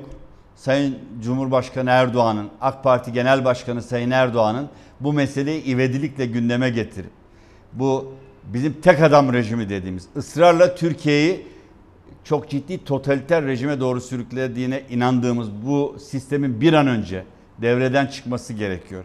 Bunun için esas adamın da Cumhurbaşkanı Erdoğan tarafından atılması gerekiyor. Biraz evvel ifade ettim. Kendisinin çok hoşuna gidiyor olabilir. Yani ne güzel Adalet ve Kalkınma Partisi'nin Kocaeli İl Başkanlığı'nı ziyaret eder gibi Kocaeli'ni ziyaret etmek belki Adalet ve Kalkınma Partisi Genel Başkanı olarak hoşuna gidebilir ama Türkiye bu değil. Türkiye bu işe uygun bir ülke de değil. Sayın Cumhurbaşkanı zorladıkça ülke geriliyor. Bu gerginliğin sona ermesinin altında bir tane sebep bu biraz evvel ifade ettiğim Türkiye'yi Adalet ve Kalkınma Partisi'nden mütevellit görmesi. Yani kendisine oy vermeyenlere yok hükmünde sayması Sayın Cumhurbaşkanı'nı Türkiye'nin Cumhurbaşkanı yapmakta zorlanıyor. Sadece Adalet ve Kalkınma Partilerin oy verdiği bir Cumhurbaşkanı haline getiriyor. Bunu istemeyeceğini düşünüyorum normalde. Bir Cumhurbaşkanı bütün ülkenin Cumhurbaşkanı olmak ister. Oy vermeyen insanların bile kabul ettiği bir Cumhurbaşkanı olmak ister. Doğrusu da budur. Sayın Cumhurbaşkanı da çok rahatlatır. Bunu yapmak da Sayın Cumhurbaşkanı'nın elinde. Bu yanlışları yapmakta ısrar etmek yerine doğruya mutlaka ve mutlaka doğru olana döndüğünde bu zaten otomatikman kendisi düzelir. Umuyorum etrafında danışman diye tuttuğu, etrafında kendisinin danıştığı ama sadece ve sadece evet efendim haklısınız diyen adamları çıkartıp kendisine doğru bilgileri, doğru fikirleri veren danışmanlar veya çalışanlardan kurulu bir heyet kurar ve bu yanlışlardan da bir an önce kurtulur diye umut ediyorum. Her konu Evet. aslına bakarsanız gerek ekonomi konusu, gerek ittifak konusu, gerek MHP'den gelen davet konusu bir şekilde dönüyor, day- dayanıyor. Vatandaşın ekonomik darboğaz içinde olması konusuna geliyor. Ekonomik darboğazın sebeplerine aslında bakıldığında son dönemde pandemi deniyor ki öncesinde de bir darboğazdan söz etmek mümkünken bir de son günlerde aslına bakarsanız döviz ve altındaki uçuş ekonomik konunun biraz daha gündem maddesi haline gelmesine ve aslında biraz daha can yakıcı hale gelmesine sebep oldu. Ben sizin yorumlarınızı merak ediyorum konuyla ilgili ama öncesinde isterseniz ülke ekonomisiyle ilgili Cumhurbaşkanı Erdoğan'ın verdiği rakamsal verilere ve muhalefetten aldığı cevaplara bakalım. Sonrasında sizin yorumunuzu duyalım. Merkez Bankası döviz rezervimiz 28 milyar dolardan 90 milyar doların üzerine çıktı. Sarayın kibirli adamı daha birkaç gün önce 100 milyar dolar dediği rezervi dün 90 milyar dolara indiriverdi. Cumhurbaşkanı Erdoğan'ın Merkez Bankası döviz rezervleriyle ilgili yaptığı iki açıklamada rakamlar birbirini tutmadı. Erdoğan rezerv için önce 105 milyar dolar demişti. 3 gün sonra ise 90 milyar dolar olarak açıkladı. Döviz rezervine bakıyorsunuz 105 milyar dolar. Merkez Bankası döviz rezervimiz 90 milyar doların üzerine çıktı. Bu 15 milyar dolar 3 gün içinde nereye gitti? Ben işin doğrusunu söyleyeyim. Serbestçe kullanabileceğimiz döviz rezervimiz kalmadı. Bu yılın Haziran ayı itibariyle Merkez Bankası'nın net rezervi eksi 21,7 milyar dolar. Yaptıkları iş el atına binip caka satmak. Buzdolabı satışı 18 yıl önce 1 milyon 88 bin adetten 2,5 milyona, çamaşır makinesi 2 milyonun üzerinde bir seviyeye ulaştı. Eğer 2020 yılında bir ülkenin cumhurbaşkanı halkına dönüp refah ölçüsü olarak buzdolabı, çamaşır makinesi ve bulaşık makinesinden bahsediyorsa 100 yıl geride demektir. 100 yıl. Bunlar aynı zamanda benim vatandaşımın alım gücünün bu tür ürünlerde nereden nereye yükseldiğini göstermesi bakımından önem arz ediyor. Ekonomiyi kendi ideolojik takıntıları nedeniyle yazboz tahtasına çeviren, milletin 58 milyar dolarını bir avuç tefeciye ve havuz müteahhidine peşkeş çeken bir siyasetçinin aslında o koltuklarda oturmaması lazım. Altın döviz kurundaki dalgalanma işsizlik rakamları. Cumhurbaşkanı Erdoğan kabine toplantısı sonrası yine iyimser tablo çizdi. Muhalefet tam tersini söyledi. İyi Parti lideri Meral Akşener Kırıkkale'de ekonomik tabloyu vatandaştan dinledi. Hayırlı işler. İşler nasıl? İşte durgun çok. Esnaf olarak vergilerimiz yükseliyor, giderimiz yükseliyor, gelirimiz az. Durmadan sadece vergiye çalışıyoruz gibi bir şey. Çok yüklü bir şekilde vergi ödüyoruz. 2002 yılında 236 milyar dolar olan milli gelirimizi 2019 yılında 754 milyar dolara yükselttik. Bakın ben felsefe yapmıyorum. Sizlere rakamlarla konuşuyorum. Rakamlar üzerinden konuşacaksak buyurun konuşalım. Olgun üzüm zannettiğiniz Hazine Maliye Bakanı'nın koruk politikalarıyla yüzde 60 değer kaybetti Türk lirası. Lisans öğrencilerine verdiğimiz kredi burs ödemelerini biz geldiğimizde 45 liracık alıyorlardı. 550 liraya çıkarttık. Her dört gençten biri işsiz. Her dört işsizden biri ise üniversite mezunu. İşsizlik, çalışanın vergi yükü, hayat pahalılığı. Ekonomi siyasetin değişmeyen sıcak başlığı. Ekonomi siyasetin değişmeyen sıcak başlığı. Peki buzdolabı ya da beyaz eşya satışlarındaki artış geldiğimiz durumu ortaya koyabilir mi sizce? Yani e, dünyada Mars'ta yaşamın hayal edildiği bir e, dönemde yaşıyoruz. Böyle bir dönemde buzdolabı ve çamaşır makinesi sahibi olmayı gelişmişlik göstergesi olarak bu ülke insanına sunmak bu ülke insanına yapılan en büyük hakaretlerden bir tanesidir. Yani e, çamaşır makinesi ve buzdolabının bu insanların hayatında varlığını siz iyisiniz diyebilmek bu insanları siz ancak bu kadara layıksınız demektir. Ben bunu bir daha ifade ediyorum. Türkiye insanına, Türk insanına hakaret olarak değerlendiriyorum. Sen Cumhurbaşkanı keşke şu koruma ordusundan bir kurtulabilse. Sokağa kahveye bir gidebilse.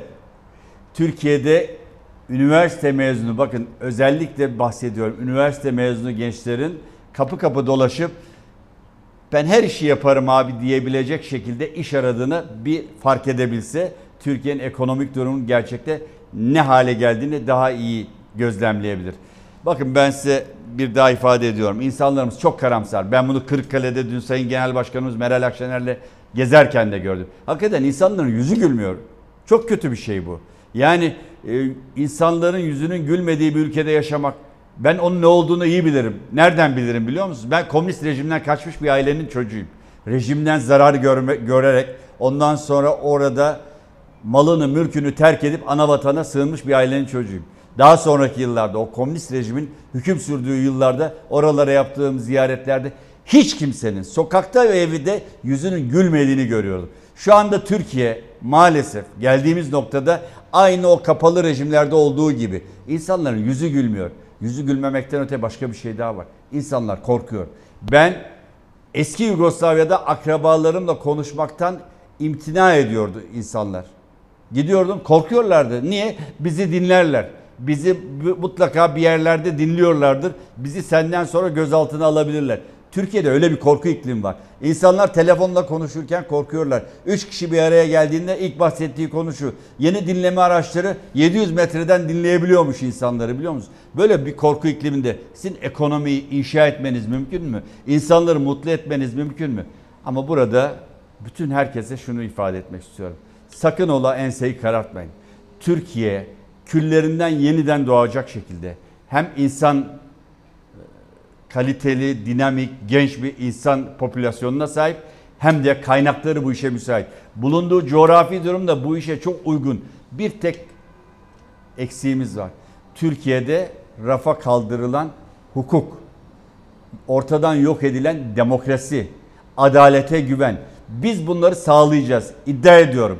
Türkiye bir sistem değişikliğiyle beraber iktidar değişikliğinde bir sene içerisinde küllerinden yeniden doğabilir. Hiçbir problemi yok Türkiye'nin.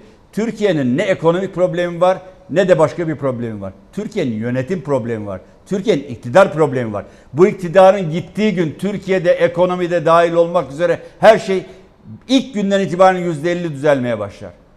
İnsanlardaki bu korku iklimini kaldırdıktan sonra, adalete güveni tesis ettikten sonra, demokrasi konusunda sonuna kadar güvenebileceği bir ortam yarattıktan sonra Türkiye'de ekonomik problemlerin çözülmemesi diye bir mesele yok. Dünyada dolaşan 23 trilyon dolar bir para var. Yatırım yapmak üzere bunlar bekliyorlar. Türkiye hem biraz evvel ifade ettim genç nüfusuyla bulunduğu coğrafya itibariyle bu paraların rahatlıkla gelebileceği bir ülke. Bir tane engel var. O da mevcut iktidar. İktidarın uygulamaları. Bu uygulamaların sona ermesiyle beraber Türkiye'de ekonomik meseleler çok kısa bir sürede rahatlıkla bitebilir. Bizim İyi Parti olarak en önemli önceliğimiz ekonomide tarımı önceliyoruz. Tarım her köyde bir fabrika demektir. Tarım arazileri doğru çalıştırılırsa, doğru e, reçetelerle çiftçiye, köylüye ulaşılırsa her köyde birer fabrika yapabilirsiniz. O köydeki yerinde istihdamı sağlayabilirsiniz. O insanların ürettiğiyle o insanların refah içinde yaşamasını rahatlıkla temin edebilirsiniz. Çok daha önemlisi artık bu pandemide bir şey gördük. Eğer bir sıkıntı olduğu zaman herkes kapıları kapatıyor ve kimse tarım ürünleri ihracatı için kolay kolay müsaade etmiyor. Önce kendime diyor. Önce kendine dediği zamanlarda dünyanın siz kendinize yetemiyorsanız aç kalırsınız. Aç. Bunun başka bir tarifi yok. Türkiye'nin öncelikle bırakın ekonomik kalkınmayı insanını doyurmak için tarımı önceleyen bir ekonomik modele ihtiyacı var. Bizim ekonomik modelimizde de tarımı önceleyen, üretimi destekleyen bir sistem var. Ben bu konuda Türk milletine biraz evvel ifade ettiğim gibi enseyi fazla karartmamasını, Türkiye'nin umutlarının hep var olduğunu, bu umutlarını harekete geçirebilecek bir siyasi partinin de bir siyasi parti programında var olduğunu hep hatırlatmak istiyorum. Aslına bakarsanız geçtiğimiz günlerde yayın e, konuğumuz olan Deva Partisi lideri Ali Babacan da benzer çıkışlar yaptı. E, Türkiye kurtarılamayacak, çok kötü, çok umutsuz, çok karamsar bir tabloda değil kurtarılabilir dedi. Babacan demişken bugün e, İyi Parti ile Deva Partisi'nin bir araya geleceğini biliyoruz. Ajanslar bilgisini geçti. Bir toplantı gerçekleşecek. Bu sadece sıradan bir ziyaret mi olacak yoksa buradan e, somut e, gündem maddeleri bekleyelim mi? Mesela ittifakı büyütmek gibi bir gündemi olabilir mi bu toplantının? Bu öncelikle bir nezaket ziyareti, hayırlı olsun ziyareti. Bunun içerisinde gelişen e, minvalde neler konuşulur ben de bilmiyorum. Ben de e, bu ziyaret edecek e, heyette ben de varım. Sayın Genel Başkanımızla beraber. Ben de Deva Partisi Genel Başkanı e, Sayın Ali Babacan'a ve parti yöneticilerine e, ziyarete gideceğim. Sayın Ali Babacan'ın ifade ettiği konularda Türkiye'nin ekonomik açıdan kalkınması, para bulması e, çok zor değil demiş. Doğru. Ama bir şey e, daha burada eklemek istiyorum. Bu Türkiye doğrudan yatırım almadığı sürece, aldığı kredileri betona gömdüğü sürece 10 sene sonra tekrar aynı sonuçla karşılaşabilir. Yani para bulmak için bu dediğim iklimin sağlanması çok önemli ama gelen paraların borsada kar edip faizde kar edip giden paralar değil, Türkiye'de doğrudan yatırım yapan paralar olması çok önemli. Veya alınan borçların Türkiye'de üretime yönelik alanlarda kullanılması çok önemli. Yoksa betona gömerseniz ancak böyle bir kriz döneminde bankalara para bastırdığınız, Merkez Bankası'nda bastırdığınız paraları bankalara aktarırsınız. Bankalarda da maliyetinin altında kredi kullandırırsınız. O müteahhitleri e, kalkındırırsınız. Ekonomiye bir artısı olmaz. Yani bunca iki ayda bankaların verdiği kredilerle çok önemli miktarda konut satıldı. Türkiye ekonomisinde bir rahatlama var mı? Yok. Sadece o e, konut üreticisi olan hükümete yakın birkaç tane müteahhidin ekonomik durumunda bir düzelme var ama Türkiye ekonomisinde bir düzelme yok. Kaynak sağlamak için bunların yapılması çok önemli ama sağlanan kaynağın doğru kullanılması için de gerekli ekonomik politikaların geliştirmesi de en az para bulmak kadar önemli. Çok teşekkür ediyoruz. Ee, yayın konuğumuz İyi Parti Grup Başkan Vekili ve Kocaeli Milletvekili Sayın Lütfü Türkkan'dı. Ee, gelinen son noktayla alakalı ittifak konusuyla son yapılan davetle alakalı kıymetli katılımlarını sağladılar. Çok teşekkürler. Ayaklarınıza sağlık diyelim. Gündemimizle devam edelim. Lütfü Türkkan önemli açıklamalar yaptı sevgili izleyenler. Meral Akşener'e yöneltilen, İyi Parti'ye yöneltilen evine dön çağrısı, e, yerli ve milli vurgusu üzerine yorumlar yaptı. Dün Meral Akşener'in verdiği net yanıttaki demokrasi ve parlamenter sistem vurgusunu aslında Lütfü Türkkan da yayınımızda bir kez daha altını çizerek vurguladı. Dün e, bugün itibariyle Deniz Zeyrek Meral Akşener'le yaptığı görüşmeden notlar aktarmış. Meral Akşener'in verdiği net yanıt üzerinden de aslında şöyle bir sonuç çıkmış köşe yazısından. Yuva burası buraya gelsinler demiş ve Meral Akşener yine e, parlamenter sisteme geri dönüşü ve bu amaç etrafında toplanmayı millet masasını işaret etmiş. Deniz Zeyrek de konuyla ilgili yazmış sevgili izleyenler. Bunun da notunu düşmüş olalım. Bugün Deva Partisi lideri Sayın Babacan'la bir araya gelecek Sayın Meral Akşener. Ee, o görüşmeden neler çıkacağını da tabii ki biz takip ediyor olacağız. Günlerdir takip ettiğimiz bir diğer gündem maddesiyle kaldığımız yerden gündemi aktarmaya devam edelim. Rize'ye doğru çevireceğiz kameralarımızı. Rize'de biliyorsunuz yine maalesef yine e, sel, su baskını, taşkın, heyelan yaşandı sevgili izleyenler. Her zaman olduğu gibi tekrar söylüyoruz. Doğu Karadeniz'de küresel iklim değişiminin etkileri bu şekilde olacak. Yani e, dünyanın ortalama sıcaklığı artacak ama bölgesel etkiler değişim gösterecek ve Doğu Karadeniz'in yağış rejimi kısa sürede aniden bastıran aşırı yağışlar şekline dönüşecek. Bunu biz söylemiyoruz sadece. Konuyla ilgili tüm uzman ağızların e, ileriye dönük senaryoları aynı şeyi gösteriyor.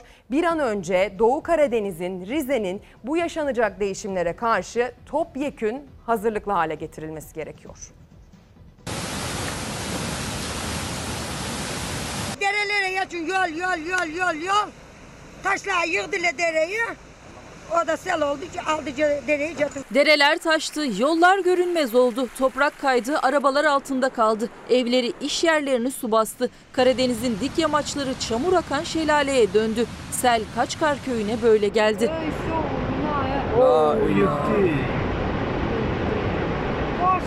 Koş Koş yanınızı kurtardı.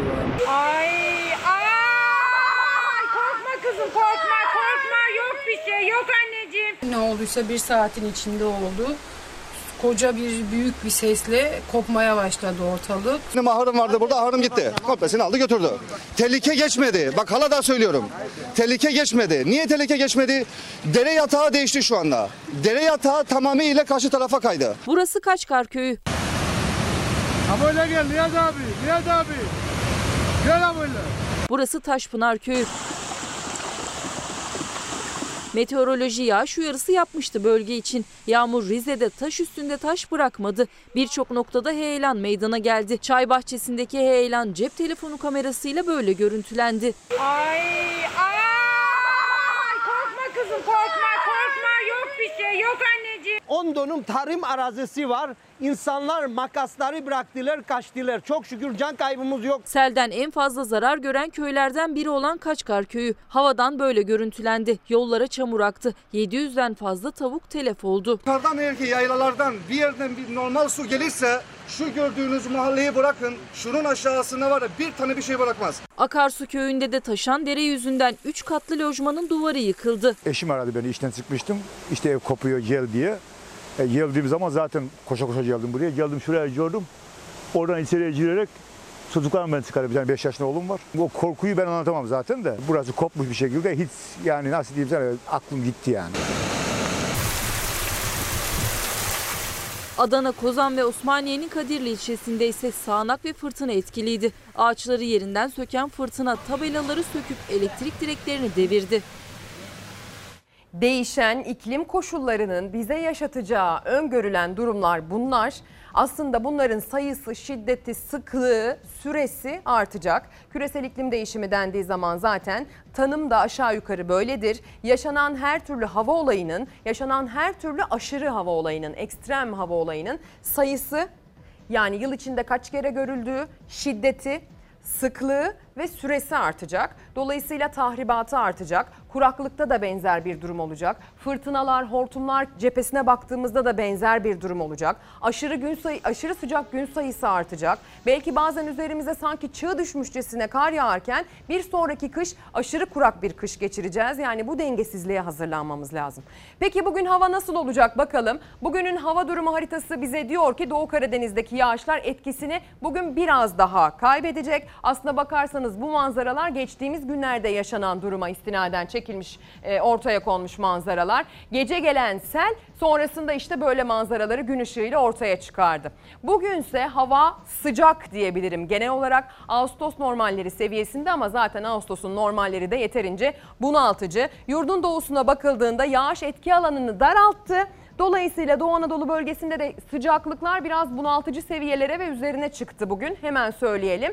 Yurdun batısına bakıldığında da durum benzer. Ege'nin güneyinde aşırı sıcaklar etkili. Hemen altını çizelim. Günün özellikle en sıcak saatlerinde saat 11'den saat 4'e kadar, 3'e kadar güneşin en tepede olduğu, havanın en sıcak olduğu saatlerde özellikle çocukları, bebekleri, yaşlıları, hastaları güneşten korumak gerekiyor ve güneşin altında çok da kalmamak gerekiyor. Cildimizi korumamız gerekiyor güneşten. Şapka takmamız, güneş gözlüğü takmamız, belki de krem imkan varsa kullanmamız da güneşin zararlı etkilerinden korunmak açısından önemli. Perşembe gününün haritasına da bakalım. Perşembe gününe baktığımızda da durum çok değişmiyor ama Karadeniz bölgesindeki yağışlar etki alanını genişletiyor. Yani Karadeniz'in batısında, orta kesimlerinde gün içinde kıyıda yağış geçişi görülebilir. Sıcaklık dağılımında ise çarşambadan perşembeye önemli bir değişiklik yok. Yine sıcak yerler sıcak. Bir gün önceki gibi yine bunaltıcı hava etkisini sürdürecek onu söyleyelim.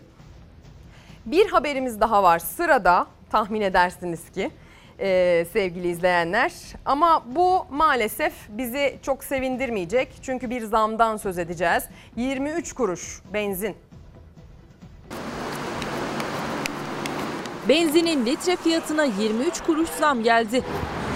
Akaryakıt fiyatları Türkiye'nin de dahil oldu. Akdeniz piyasasındaki işlenmiş ürün fiyatlarının ortalamasıyla dolar kurundaki değişiklikler baz alınarak rafineriler tarafından hesaplanıyor. Enerji, petrol, gaz ikmal istasyonları işveren sendikası benzinin litresine 23 kuruş zam yapıldığını duyurdu. Zam pompa satış fiyatlarına yansıyacak. Zamla birlikte benzinin litre satış fiyatı İstanbul'da ortalama 6 lira 61 kuruş, Ankara'da 6 lira 67 kuruşa, İzmir'de ise 6 lira 69 kuruşa yükselecek. Bakalım ekonomi dedik. Madem benzin zammından bahsettik. Dünya Gazetesi bugün hangi konuyu manşetine taşımış? Kur zammı korkusu satışları hızlandırdı. Dövizdeki yükselişle fiyatların zamlanacağı beklentisi birçok üründe satış arttırdı. İhtiyacını zamsız fiyattan almak isteyen tüketiciler mağazalarda yoğunluk oluşturdu. Kur artışı durgun seyreden alışverişe canlılık getirdi. İthal otomobillere gelen %10 zammın ardından ithal ya da ithal girdiği girdi ağırlıklı elektronik, kozmetik, beyaz eşya, temizlik ve hijyen ürünlerinde ciddi talep artışı yaşanıyor. Televizyon, tablet, cep telefonu başta olmak üzere birçok ürünün satışında geçen hafta ortalamaya göre %30'a varan oranda artış olduğu belirtildi diyor. Benim de aklıma geldi. Kur zammını gördükten sonra yapmam gereken herhangi bir elektronik alışverişi var mıydı diye düşündüm.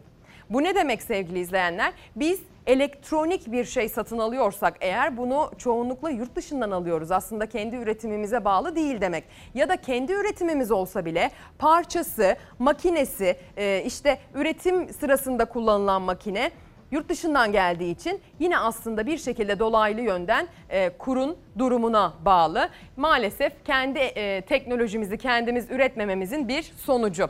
Yatırım hızlı makine ithal Dünya Gazetesi'nden bir diğer başlık. Ekonomide yaşanan durgunluğa rağmen geçen iki yılda oluşan yatırım açığının kapatılması SAİK ile teşvik belgeli yatırımlarda artış sürüyor. İlk 6 aydaki teşvikli yatırımlar geçen yıla göre %10,4 artışla 82,4 milyar liraya yükseldi. Ancak yatırımların kompozisyonu yerli üretim makine teçhizat kullanımına ilişkin soru işaretleri yaratıyor.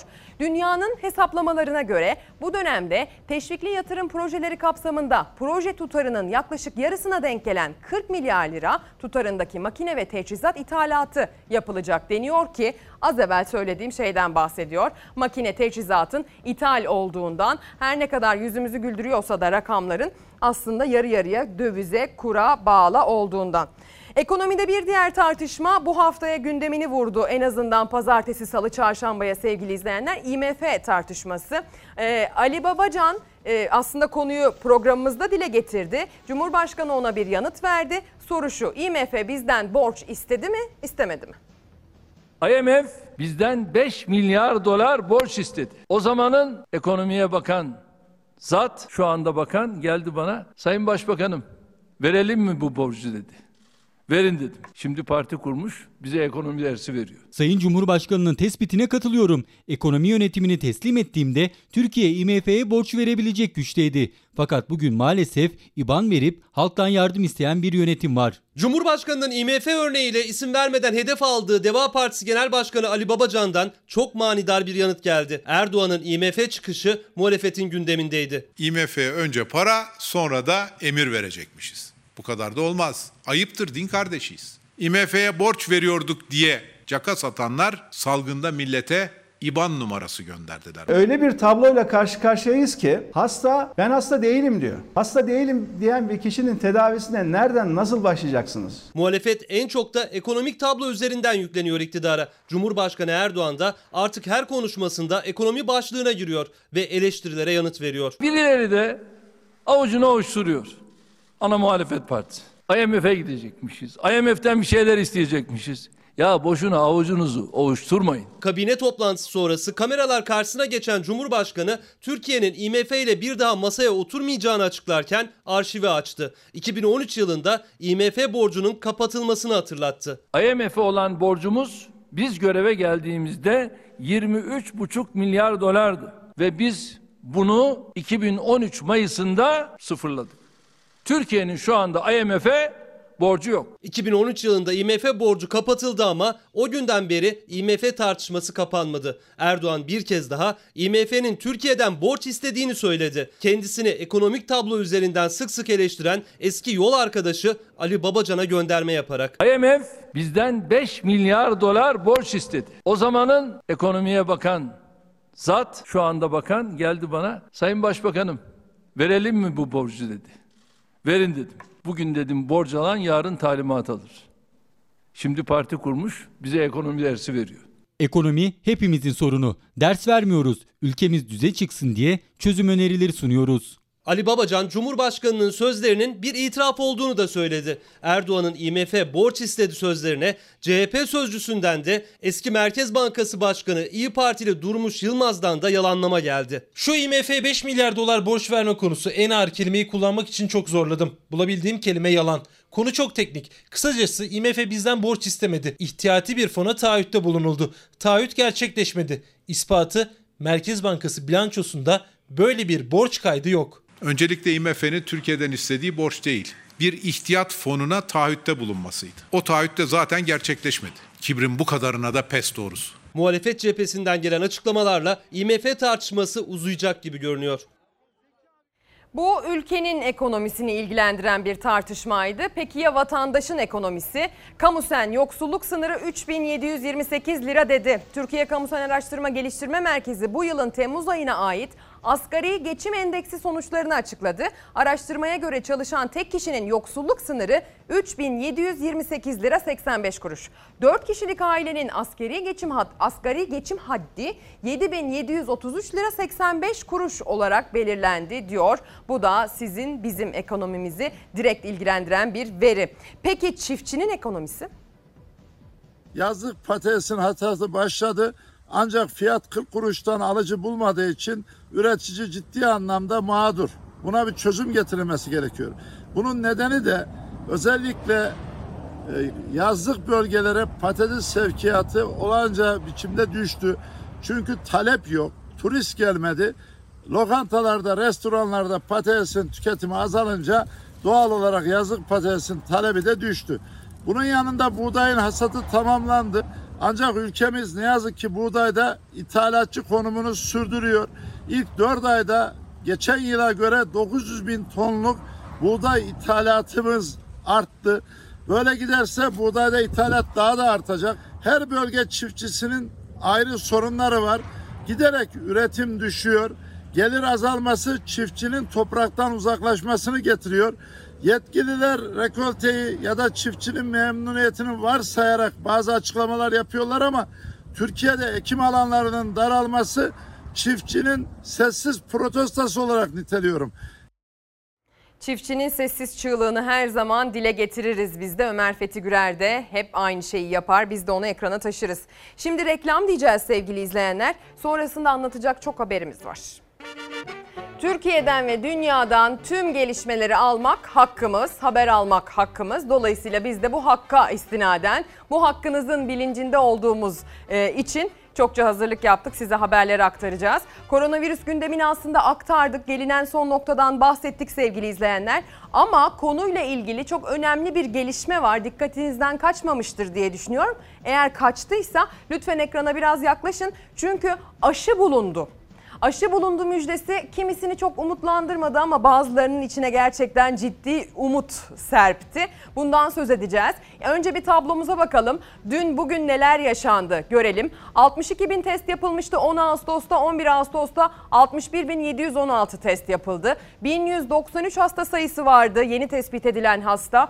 E, son olarak 1183 olarak 10 kişi azaldı yeni hasta sayısı ve 500 daha az test yapıldı. Vefat sayısı 14'tü maalesef 15 oldu sevgili izleyenler. İyileşen hasta sayısı 1211'di 1185'e geriledi ve son güne bakıldığında aslında hasta sayısıyla iyileşen sayısının neredeyse kafa kafaya diyebileceğimiz bir noktada olduğu görülüyor. E, Fahrettin Koca konuyla ilgili dedi ki ağır hasta sayımız artmaya devam ediyor dedi ve illeri sıraladı. İstanbul'u e, günler sonra tekrar listenin başına yazdı. İstanbul'daki durumun, alarmın renginin aslında tekrar kızardığını söyledi.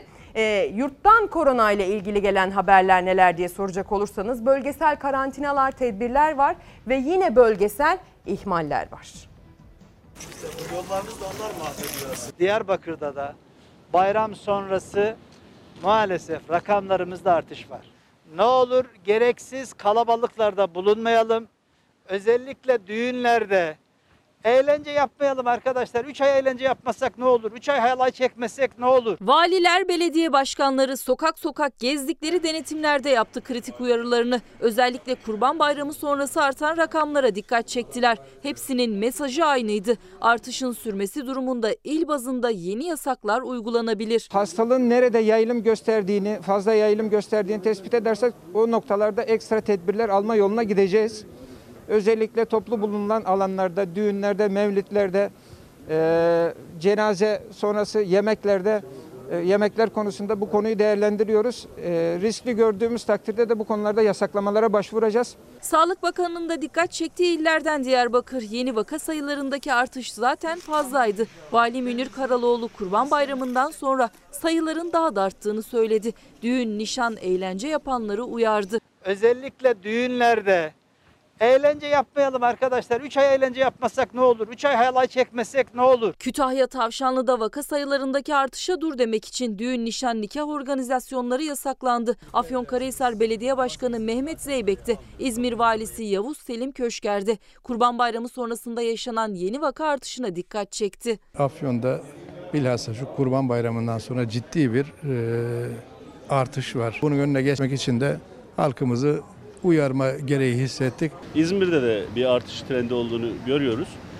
Ee, çok e, durumumuz İzmir için e, vahim olmamakla birlikte e, bir ay öncesine göre daha kötü durumdayız. Antalya Manavgat'ta tüm uyarılara rağmen asker eğlencesi düzenlendi. Otogardaki kalabalık sosyal mesafeyi hiçe saydı. Çok yaklaşmayalım birbirimize. Ordu'da fındık işçileri koronavirüs kontrolünden geçirildi. Ateşi ölçülen işçilere maske dağıtıldı. Üretilen aşılar hayvanlarda deneme aşamasında. Adıyaman'da hastalardan alınan cansız Covid-19 virüsleri atlara enjekte edildi. Atlar 45 gün sonra antikor üretti. Hayvan testleri aşamasına gelmek bile dünyada öncü olduğumuzu gösteren bir çalışma. Sevgili izleyenler umut veren çalışmalar var. Mesajlara baktığımda ise umut da var, endişe de var. Sinan Sözmen bir mesaj göndermiş. Entübe ve yoğun bakım hasta sayısı neden gizleniyor? Bunu bilmek hakkımız diye e, belirtmiş Instagram'dan gönderdiği yorumda. Fersan Kurt da aşıyla ilgili yaşanan gelişmelerden şöyle bahsediyor. Bence aşı bulundu demekle insanlara moral de olabilir, tersi de olabilir. Nasıl olsa aşı bulundu diye daha çok rehavet de yaşanabilir diyor. İnsanlar tehlikeli diye bir yorumda bulunmuş izleyenimiz. Cumhuriyet gazetesi de aşı gelişmeleriyle ilgili durumu ilk sayfadan vermeye değer bulmuş. Koronada ilk aşı Rusya'dan diyor. Putin aşı kızıma da yapıldı demiş. Koronavirüse karşı umut verici bir gelişme yaşandı. Rusya lideri Putin ülkesinde geliştirilen aşıya onay verildiğini ve kızına da yapıldığını açıkladı. Onay aşının binlerce kişiye yapılacağı anlamına geliyor. Aşıya uzay yarışında ABD'ye üstünlük sağlayan ilk uydu Sputnik'in adı verildi. E, Dünya Sağlık Örgütü Rusya ile temasta olduğunu açıkladı deniyor. Bir başka gazeteye geçelim. Onlar da ilk sayfadan e, bu konuya yer vermişler. Akşam gazetesi e, demiş ki bu konuyla ilgili ilk aşıyı kızıma yaptılar demiş haberin başlığında. Virüs aşısında zamanla yarıştan galip çıkan Rusya oldu. Açıklamayı devlet başkanı Putin yaptı. Putin, Gamaleya Enstitüsü'nün geliştirdiği Sputnik aşısının tescil edildiğini ve seri üretime geçileceğini belirtti. Rus lider aşının yapıldığı kızının ateşinin 38'e çıktığını, sonra 37'ye düştüğünü söyledi. Dünya Sağlık Örgütü sürecin titizlikle incelendiğini açıkladı deniyor. Hemen altta bizden bir haber var. Yerli aşı Mart'ta hazır. TÜBİTAK Başkanı Profesör Hasan Mandal yerli korona aşısında klinik sürecin Ekim'de tamamlanacağını ve insan deneylerinde deneylerine başlanacağını söyledi.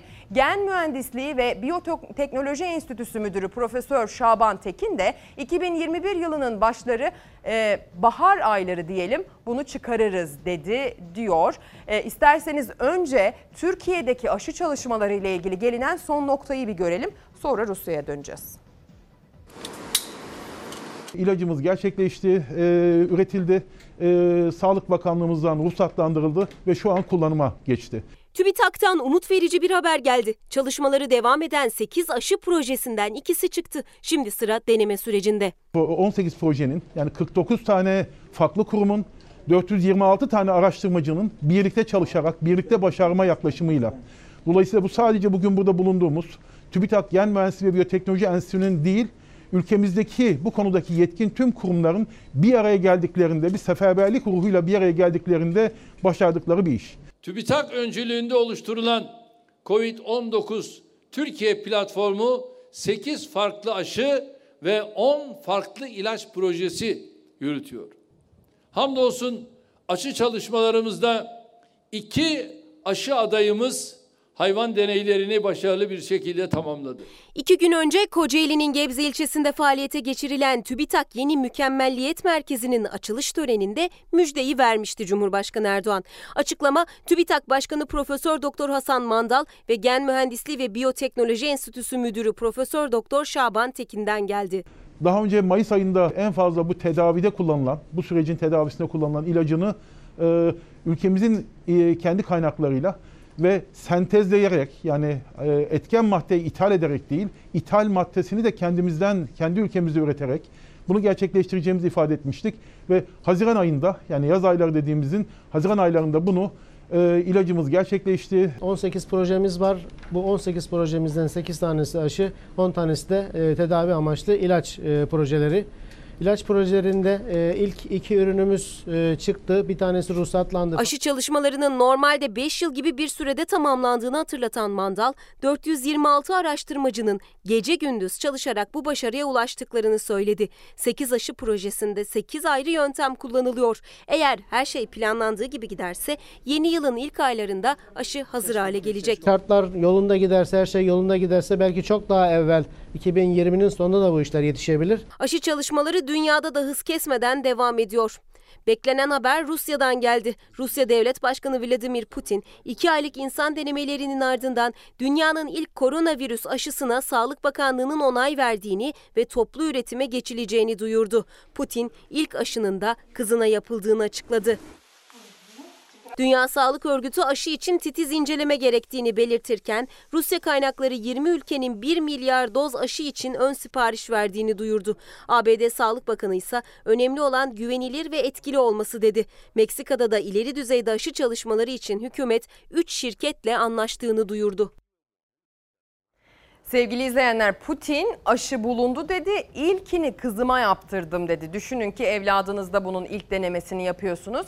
Bu çok ciddi anlamda bir güven teşkil ettiği anlamına geliyor. Yani aşıya çok güvendiğiniz anlamına geliyor. Evladınıza bunu yaptırıyorsanız eğer ve aynı zamanda bu da çok güzel bir propaganda malzemesi olarak da karşımıza çıkıyor. Aşı tabii ki sağlığımız açısından çok önemli ama aslında dünyaların e, dünya ülkelerinin ekonomisi açısından da bir o kadar önemli. Hürriyet gazetesi konuyu bugün manşetinden e, görmüş. Putin aşısı tutacak mı diyor gazete. Putin dünya kamuoyunu heyecanlandıran bir açıklama yaptı. Koronavirüs aşısını bulduk dedi. Haber ajansları, haber siteleri son dakika olarak duyurdu ama bilim çevreleri aynı heyecanı paylaşmadı diyor. Putin'in açıklamasını değerlendiren Dünya Sağlık Örgütü sözcüsü Tarık e, Yaraseviç aşı çalışmalarını hızlandırmak güvenlikten ödün vermek değildir dedi. Dünya Sağlık Örgütü daha önce Rusya'yı aşı çalışmaları konusunda yürürlükte olan yönergeler var. Herhangi bir aşı halka verilmeden önce çeşitli deneme ve testlerden geçmeli diye uyarmıştı şeklinde haberi ele almış. Putin'in kızlarının fotoğrafları da paylaşılmış. İki kızı var Putin'in. Maria e, ve Katerina aşıyı hangisinde e, yaptılar, hangisinde denediler açıklanmadı. Putin'in büyük kızı Maria Ocak 2019'da bir tıp merkezine ortak olmuştu. Bilgisi de not düşülmüş fotoğrafların altına. Sevgili izleyenler e, Dünyadaki gelişmelere bakacağız ama çok kritik bir açıklama vardı. Bill Gates yaptı bu açıklamayı. Dün de aslında kısaca yer vermiştik. Bill Gates e, bu gelişme yaşanmadan bir gün önce dedi ki Çin ve Rusya üzerinde yönetenlerin e, yani yapılan projeler üzerinde yönetenlerin çok ciddi baskısı var. Yani aşı çalışmalarını hızlandırmak anlamında bir baskıdan söz etti ve bu baskının aşıyla ilgili riskleri artırabileceğini söyledi. Bu açıklamanın e, Rusya'dan gelen aşıyı bulduk haberinden bir gün önce gelmesi çok manidar. Bir diğer açıklama ise Amerika'dan geldi. Amerika 100 milyon doz aşı için ABD merkezli bir biyoteknoloji firmasıyla Moderna ile anlaşma yaptığını hemen bu bilgiden sonra açıkladı. Biz de anlaşmayı yaptık dedi. Yani aslında biz de varız dedi. Bunlar da öncesinde ve sonrasında konuyla ilgili anlamlı gelişmeler olarak kayda geçti. Dünyada peki nasıl gelişmeler yaşanıyor? Okullar tartışması dünyanın gündeminde. Açılsın mı açılmasın mı hangi tedbirlerle açılsın? Bir de Yeni Zelanda örneği var karşımızda. Ee, biliyorsunuz çok iyi yönetmişlerdi süreci ancak 4 yeni vaka çıktı. Bakın tekrar ediyorum 4 yeni vaka çıktı ancak tedbirler geri geldi. Covid-19 vakalarının sıfırlandığı Yeni Zelanda'da 102 gün sonra 4 yeni vaka görüldü. Aynı aileden 4 hasta karantinaya alındı. İngiltere'de tüm öğrenciler Eylül'de okula dönüyor. Başbakan Boris Johnson okula dönüş sürecini daha da uzatmanın ekonomik sonuçları ağır olur dedi. Dünyada Covid-19 rüzgarı tüm şiddetiyle esmeye devam ediyor. Vaka sayısı 20 milyon 515 bini aştı. Can kayıpları 745 bini geçerken iyileşen hasta sayısı 13,5 milyona yaklaştı. Salgının başından bu yana başarılı stratejileriyle anılan ve Covid-19 vakalarını sıfırlayan Yeni Zelanda alarmda. Auckland şehrinde aynı aileden 4 kişide virüs tespit edildi. Sadece aile karantinaya alınmakla kalmadı, şehirde bugün itibariyle kısıtlamalar başlıyor. Birçok ticari işletme 3 gün boyunca kapalı olacak. Ailenin virüsle nasıl temas ettiği ise henüz bilinmiyor. Hükümetin ilk aylarda ciddiye almadığı pandeminin İngiltere'ye bedeli ağır oldu. Sağlık sistemi çökme noktasına geldi. Ekonomik kriz derinleşti. İşsizlik tarihi rekoru kırdı. Mart'ın neredeyse son gününe kadar okulları kapatmayan Johnson hükümeti vaka artışıyla beraber online eğitime geçti. İngiltere'de tüm öğrenciler sıkı tedbirler çerçevesinde Eylül'de ders başı yapacak. Virüsün daha uzun bir süre dünyayı terk etmemesi öngörülürken henüz bir tedavisinin de bulunamamış olması okul tartışmasını da büyütüyor. Ancak Başbakan Johnson okulların açılmamasının ekonomik açıdan sonuçlarına dikkat çekti. Tüm süreç için toparlanmanın kolay olmayacağına vurgu yaptı. Ekonomik canlılığa ve sağlıklı günlere geri dönmek istiyoruz. Şüphesiz ki ekonomimiz de bu süreçte büyük bir direnç gösteriyor. Ancak önümüzde sarsıntılı ve uzun bir yol var. Amerika Birleşik Devletleri'nde virüsün yayılımı yavaşlamıyor. Özellikle Kaliforniya ve Florida COVID-19'un merkez üssü haline geldi. Kalabalık toplanmaların yasak olduğu Kaliforniya'da kumsalda gerçekleşen dini törende virüs unutuldu. Sosyal mesafeye dikkat edilmediği gibi insanların maske takmadığı görüldü. Törenin yapıldığı kumsala güvenlik güçleri geldi. Sevgili izleyenler mesajlarınız da koronavirüs özelinde geliyor. Koronavirüsü anlamak için insanın bir sevdiğinin yakınını kaybetmesi gerekmiyor diyor. Ee, Derya Şeker Tarsus'tan göndermiş mesajını. Ee, bir diğer izleyicimiz ben olsam evladımdan önce kendime hem de canlı yayında yaptırırdım o testi demiş. Arzu Hanım da ekran başında daha çok test hakkımız herkese her yerde test diyor. Korona ile ilgili vatandaşın e, yorumları bu şekilde. Şimdi dün akşam yaşanan üzücü bir olay için kameralarımızı Çorum'a çevireceğiz sevgili izleyenler. Çorum'dan aldığımız haberle içimiz dağlandı. Bir yangın, 5 kişi öldü, 4'ü çocuk.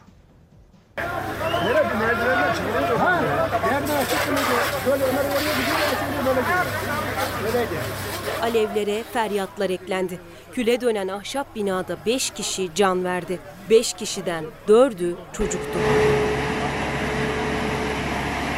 Çorum'un Bayat ilçesinde Ömer Çetin'e ait evin kümesinde başladı önce yangın.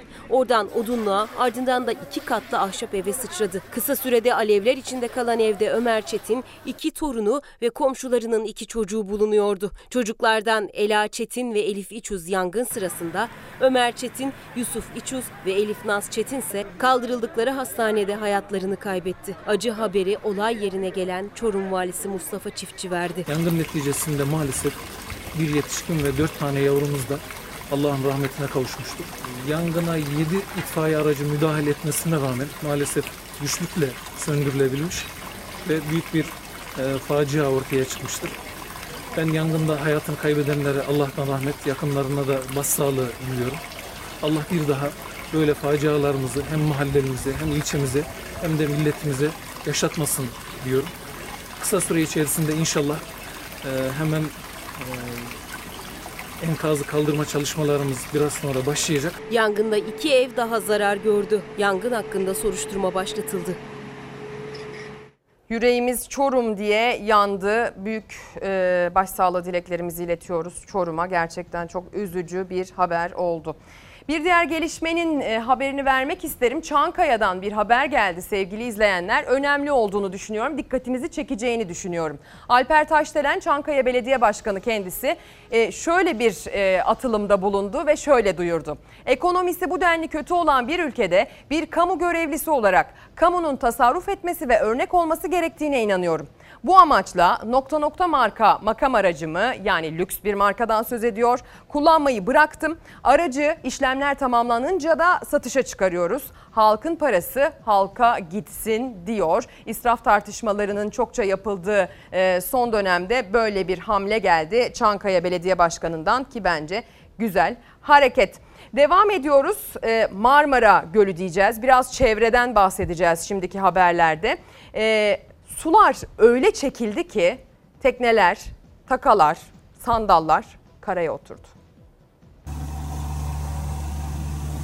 Gölümüzün durumu çok sakat. Balıkçılar falan balıkçılığı bıraktı. Su kalmadı gölümüzde. Gölümüz kuruma seviyesine geldi. Öyle çekildi ki su tekneler karaya oturdu. Suyu çekilen Marmara Gölü'nde derinlik 50 santime kadar düştü. Gölümüz son hali bu. Balıkçılık bitti. Marmara Gölü, Manisa'nın Salihli, Saruhanlı ve Göl Marmara ilçeleri sınırları içerisinde bulunuyor. Kentin kuş cenneti olarak biliniyor. Çevre ve Şehircilik Bakanlığı tarafından da ulusal öneme sahip sulak alan olarak tescillenen göl. Ayrıca tepeli pelikan, karabatak gibi nesli tehlikede olan kuş türleri de dahil olmak üzere 20 bin su kuşuna ev sahipliği yapıyor. En derin yeri 20-40-50 santim o araladı. Suyumuz var gölde. Yaşandı da bu denli yaşanmadı. Bu sene daha fazla oldu. Bu denli yaşanmadı hiç. Gölümüzün kaynağı kalmadı. Marmara Gölü son yıllarda yaşanan kuraklık nedeniyle yok olma riskiyle karşı karşıya. 7 mahallenin geçim kaynağı olan balıkçılık bitme noktasına geldi. Çekilen su nedeniyle tekneler karada, çatlayan toprağın üstünde. Balıkçılar artık açılmıyor göle. Çünkü su seviyesi yarım metrenin altına düştü. Tarihi bir göl. Bu gölü kurutmamalarını bekliyoruz. Bir diğer çevre haberiyle devam edeceğiz. Bu kez adresimiz Ordu olacak sevgili izleyenler. Ordu Korgan'da bir HES mücadelesi söz konusu. İş makinelerini e, şantiye bölgesine sokmadı vatandaş. Jandarma devreye girdi. Ciddi tartışmalar yaşandı. Korganlılar durumla ilgili bir hukuki süreç başlatmaya da hazırlanıyor. Yazıklar olsun be. Ben burada fındık topluyorum. Patladığımı da getiriyor. Ben burada fındık toplayacağım ben. Ne oluyor? Tam da fındık zamanı. Mahsullerini toplamayı bırakıp çevre mücadelesine koştular. Ordu Korgan'da ruhsata Aralık ayında sonlanan HES şirketi inşaatı sürdürmek için iş makinesi getirdi bölgeye. Bölge halkı dere kenarına fındık bahçelerinin yanına girilmesine izin vermedi. Jandarma ile karşı karşıya kaldılar. Çıkın lütfen. Tamam çıkmıyor musun? Tamam gayet güzel. Kalkar mısın? Kalk. Ya komutanım bu yolda otomobil niye sus ya? Burası orman yolu. Orman yolunu kapatıyorsun. Gelmeyelim. Aşağı lütfen gelmeyelim. Burayı boşaltacağız. Arabayı indireceğim. Ama bugün çalıştırmayacağım. Yok aracı alacağız. Yok aracı inecek aşağıya. Jandarma komutanı orman yolu oturamazsınız dedi. Ancak aynı orman yoluna iş makinesinin girmesi istendi. Korganlılar gitmedi dere kenarından. Oturarak beklemeye başladılar. Ana yolu kapatsak amenna dersin buradan trafik geçecek. Bu yolun bize kimse zarar yok. Allah kendini şey yapın. Aşağıda yol var aşağıdan gitsin.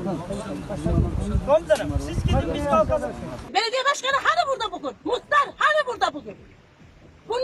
Başına gitmedi. Orduya gidenlerin hepsi buraya gelsin. Korgan ilçesi Çiftlik Mahallesi'nde yaşayanlar zaten aylardır derelerinin kirlenmesinden şikayetçiydi. İddiaya göre yerleşim yerlerinin ve sanayi tesislerinin atık suları bölgedeki dereye akıyor. Korganlılar sularının temizlenmesini beklerken HES projesiyle karşılaştılar. Kanalizasyon suyu üzerine HES yapan ilk ülke olacağız. Bu HES'ler maalesef bölgedeki dengeyi bozuyorlar ve en ufak yağmurda bitki örtüsü bozulduğu için seller meydana geliyor. Doğal dengenin bozulmaması, bahçelerinin, derelerinin korunması için saatlerce nöbet tutan Korganlıların mücadelesi sonuç verdi. İş makinesi dere kenarına inemedi. HES şirketi hakkında yasa dışı çalıştıkları iddiasıyla savcılığa suç duyurusunda bulunuldu. Bölge halkı 12 Ağustos'ta da Çevre ve Şehircilik Bakanlığı'na proje için iptal davası açacak.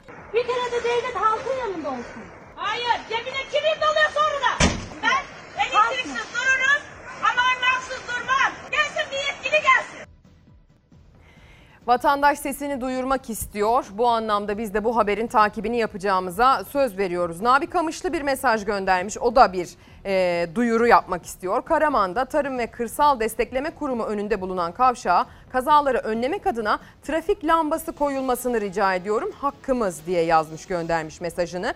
Bir de... E, hastalar var tabii sağlığıyla ilgili sıkıntı yaşayanlar ve ekran başında. Torbalı elektrikçi kullanıcı adıyla bir izleyicimiz kendisi diyabet hastası anladığım kadarıyla insülin pompası ve sensör üreticisi SGK'nın ödeme kapsamına alınsın sesimizi duyurun mesajını gönderiyor. Bir diğer sesini duyurmak isteyen gruba döneceğiz. İşçilerden söz edeceğiz. İki farklı fabrikanın e, işçilerinden ses yükseldi. Yükselen ses şunu söyledi. Pandemi döneminde işten çıkarma yasak ancak bizi yine de kitabına uydurup bir şekilde işten çıkardılar. Sendika hakkımız engellenemez. Telefonlarımıza mesaj yoluyla bizi işten çıkarıldığına dair mesaj geldi. Bizleri açıkça tehdit ettiler. E-Devlet şifre, şifrelerimizi aldılar. Çoğu arkadaşımızın E-Devlet şifreleri şu an patronların ellerinde. İstediklerini yapıyorlar. Mesajla işten kovdular. E-Devlet şifrelerine iddialarına göre zorla el koydular. Yani kovmakla kalmadı patronlar. Devlette olan tüm işlemleri, kişisel verileri ellerinde işverenlerin, işçilerin iddiasına göre sendikalı oldukları için işten çıkarmanın yasak olduğu dönemde uygunsuz davranışları olduğu iddiasıyla tazminatsız kovuldu 31 işçi. Sadece onlar değil 300'e yakın tekstil işçisi sendikalı oldukları için baskı görüp 3 yıl boyunca kademe kademe işten çıkarıldı ya da istifa ettirildi. Pandemi sürecinde ise kalan iki sendikalı işçi hala ücretsiz izinde. İddialarına göre onların e-devlet şifreleri de patronun elinde. E-Devletlere E-Devlet şifresi olmayanlar da postaneye götürülüp E-Devlet şifresi alınmak koşuluyla bu 3 yıllık sü- süre zarfı içerisinde üyelerimizi sendikadan istifa ettirip sendikadan kurtulma yoluna gitmektedir. İşçilerin feryatlarından ilki Tekirdağ Çorlu'dan yükseldi. Kablo fabrikasında çalışan işçiler iddialarına göre bir süredir Türk Metal Sendikası'na üye oldukları için baskı görüyorlardı. İşten çıkarmak yasak olduğu için de işveren iş kanunundaki uygun olmayan davranışlar maddesini gerekçe gösterdi. 31 işçi işten çıkarıldı. işçi çıkartmak yasak kararnamesi olmasına rağmen bizleri fabrikanın önünde 31 arkadaşlarımızla bu duruma muhtaç bıraktılar. 31 arkadaşımız bir tanesi engelli kadrosunda olmasına rağmen zorla işten çıkartılmıştır. Sizlere sormak istiyorum. Sendikalaşmak hakkı ahlaksızlık ahlaksızlıksa biz ahlaksızlık etmişizdir. İşçiler Çorlu'daki fabrika önünde bir haftadır eylem yapıyor. Benzer mağduriyet İstanbul'daki tekstil fabrikasında yaşandı. Önce Türkiye Tekstil, Örme Giyim ve Deri Sanayi İşçileri Sendikası'na bağlı 300 işçiden 50 işçi kaldı geriye. küçülüyoruz, e, krizdeyiz, küçülmeye gideceğiz, sıkıntı var, küresel kriz var denerek sayılarımız yine hep sendikalı işçilerden azaltıla azaltıla 50'ye düştük. Üstü kapalı uyardı. Ya işiniz ya sendika. Onlar da tabii ki hepsi de istifa ederek işlerini seçtiler. Sendikadan istifa etmek zorunda kaldılar. İki sendikalı kaldı fabrikada. Onlar da 3 aydır ücretsiz izinde. Sendikasız diğer işçiler vardiyalı çalışmaya başladı. 3 aydan beri biz evdeyiz. Çağrılmayı bekliyoruz. E, Bizi hiç çağırmadı. İşçilere bir göz attık, seslerine kulak verdik hep beraber. Peki ya esnaf? Pandemiden önce bütün bu dükkanlara çıktı. Herkes çalışıyordu. Burası çok hareketli, faal bir yerdir. Pandemi sonrası dayanamadı esnaf. Kapatmak zorunda kaldı. Sizin bildiğiniz kaç esnaf var kapatan burada? En az 10 tane biliyorum. İstanbul'un en işlek caddelerinden birinde dükkanlar bir bir kapanmaya başladı. Yerlerini kiralık ya da satılık ilanları aldı. Esnaf dükkanının kapısına kilit vurdu. Baktığımda sadece şu görüş alanında 1, 2, 3, 4 tane dükkan kapalı şu an. Evet. Dört tane kapalı daha kapanacak olan da var. Şu anda bizim 3 tane 4 tane komşu dükkanlarımız burada kapanmış durumda. Salgının Türkiye'ye sıçramasıyla birlikte on binlerce iş yeri geçici olarak kapandı. 1 Haziran'dan itibaren atılan normalleşme adımları kapsamında kapanan iş yerleri yeniden açıldı. Ancak yaklaşık 3 ay süren bu zorlu süreci bazıları atlatamadı. Çünkü esnaf kirasını, faturasını ödemek zorundaydı. Bir yandan da hiçbir geliri olmadan evini geçindirmeye çalıştı. Yani cebinden yedi. Sonunda da daha fazla dayanamadı. Karşı taraftaki dükkanlar da kapalı. O karşı taraftaki dükkanlar koronavirüsten sonra mı kapandı?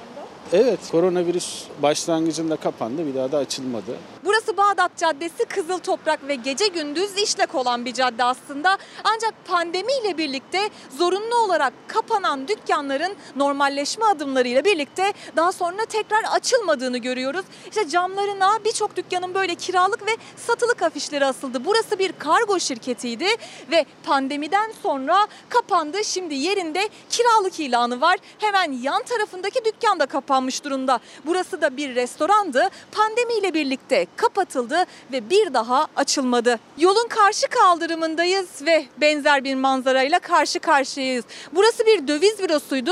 Pandemiyle birlikte kapandı ve bir daha açılmadı. Hemen yanındaki dükkanda aslında pandemiden önce kapandı ancak aylardır kiralayan olmadı. Bu iki tane esnaf kapattı gitti. Bizimkiler de çok iyi değil. Dükkanını kapatmamak için direnen iş yerleri henüz yasak olmadığı dönemde işçi çıkarma yoluna gitti. Sonrasında da ücretsiz izne göndermeye başladılar. Biz önce 12 kişiydik. Dördü şu anda e, izinde. Yabancılar vardı. İşlerine son verildi. İzinde olanlar maaşını alıyor mu? Tam almıyorlar. Yarı yarıya. Mecburen çünkü karşılamıyor. Caner Tunç elektrikçi. Zor günler onun için hala devam ediyor. Malzeme olarak hiçbir şey alamıyoruz. Gücümüz kalmadı. Sizin geleceğiniz nasıl görüyorsunuz? Ben yarınımı göremiyorum. Dükkanı devam ettirecek misiniz? Bu gidişte önümü göremediğim için kapatmak zorunda kalabilirim. 34 senelik bir dükkanımız. kapanmak zorunda kalacak. Ayşe Eren'in eşi ise tekstil firması sahibi. Hem salgın hem de yükselen döviz kuruyla birlikte artan maliyete karşı direnmeye çalışıyorlar. Hiç kimse ödemelerini yapamıyor çünkü satış yok. Kadıköy öyle. Bir mal verdiğimiz kaç dükkan kapandı. Dolardan alıyorsunuz kumaşları. Doların ne olacağı belli değil. Satış yapabilecek misiniz? Karşıdaki ödeyecek mi? Şimdi kadına şiddet diyeceğiz ama öncesinde bugünlerde çok tartıştığımız İstanbul Sözleşmesi ile ilgili bir detay habere yer vermek istiyoruz. Yüzsüzlüğe dava başlığıyla Akşam Gazetesi'nin ilk sayfasında AK Partili kadınlar köşe yazarı Abdurrahman Dilipak'ın fahişelik sövgüsüne karşı 81 ilde toplu halde suç duyurusunda bulundu. Kadın Kolları Başkanı Çam, Ak Kadın Hareketi hiçbir zaman papatya olmadı. Kimse küfürle kadınlarımızın namusuna dil uzatamaz diye konuştu dedi. Konuyla ilgili önemli bir gelişmeydi. Şimdi bir kadına şiddet haberi var. Ancak kadına şiddet durumunda savunma makamında olan kadına da şiddet uygulandı. Şiddet görmüş e, bir kadının avukatıyken şiddet gören bir e, kadın e, müşteki konumuna düşmek gerçekten acı vericiydi. Şiddet davasında mağdur kadının avukatı olan Bengisu Başak okuyan müvekkilinin kayınpederinden şiddet gördü. Dayakçı kayınpeder SB adliye koridorunda avukata yaklaşıp önce sözle saldırdı sonra da tokat attı. Engellemeseler şiddete devam edecekti. Gözaltına alınan SB polisin hiçbir müdahalesi olmamasına rağmen kendisini de yere attı. Çıkarıldığı suç ceza hakimliğince tutuklandı ama bir süre sonra serbest bırakıldı. Bu konuda e, hiçbir zaman geri adım atmayacağım. Şu şekilde öneriler geldi tabii ki. E, bundan sonra bu davayı devam edebilecek misin diye. Evet bundan sonra bu davaya çok daha iyi ve e, müvekkilime daha da sahip çıkarak devam edeceğim. Kadına şiddetin çarpıcı örneklerinden biri Antalya Adliyesi'nde yaşandı. Avukat Bengisu Başak okuyan, eşinden şiddet gören müvekkilinin boşanma davası için duruşmadaydı. Duruşma çıkışı yanına müvekkilinin kayınpederi SB geldi. Avukata attığı tokat ve ardından engellenen şiddet girişimi güvenlik kamerasına yansıdı. Görevimi yapmaktayken, duruşmadan çıktığım anda üzerimde henüz cübbem varken ve dava dolayısıyla saldırıya uğradığım için kamu görevlisi sayılıyorum. SB avukat okuyanın şikayeti üzerine gözaltına alındı. Polisle konuşurken aniden müdahale görmüş gibi kendini yere attı. Polis ne olduğunu anlamaya çalışırken bağırıp çağırmaya başladı SB. Çıkarıldığı mahkemece tutuklandı ama yine o çok bildik gelişme yaşandı. SB itiraz üzerine serbest bırakıldı. Hayatımda yediğim ilk tokat ve mesleğim dolayısıyla üzerimde henüz cübbemi çıkarmamışken ve şiddet görmüş bir kadını korumaya çalışırken yaşandı. Bu Reklam. Günaydın sevgili izleyenler. Bol bol günaydın dedik sabah saat 8'i gösterdiğinden bu yana. Umarım bir nebze günaydınlığınıza katkı sağlayabilmişizdir. Siyasetten, ekonomiden, çiftçiden, alım gücümüzden, zamlardan, yaşanan felaketlerden bahsettik. Dünyadan gündemi aktardık. Yayın konuğumuz İyi Parti Grup Başkan Vekili Lütfü Türkkan'la İyi Parti özelindeki davet meselesini aslında masaya yatırdık geniş bir şekilde Ee, ve dolu dolu bir yayını geride bıraktık. Yarın sabah saatler 8'i gösterdiğinde biz tekrar karşınızda olacağız. Yine dolu dolu bir yayın hazırlığıyla. O zamana kadar hoşçakalın. Thank you.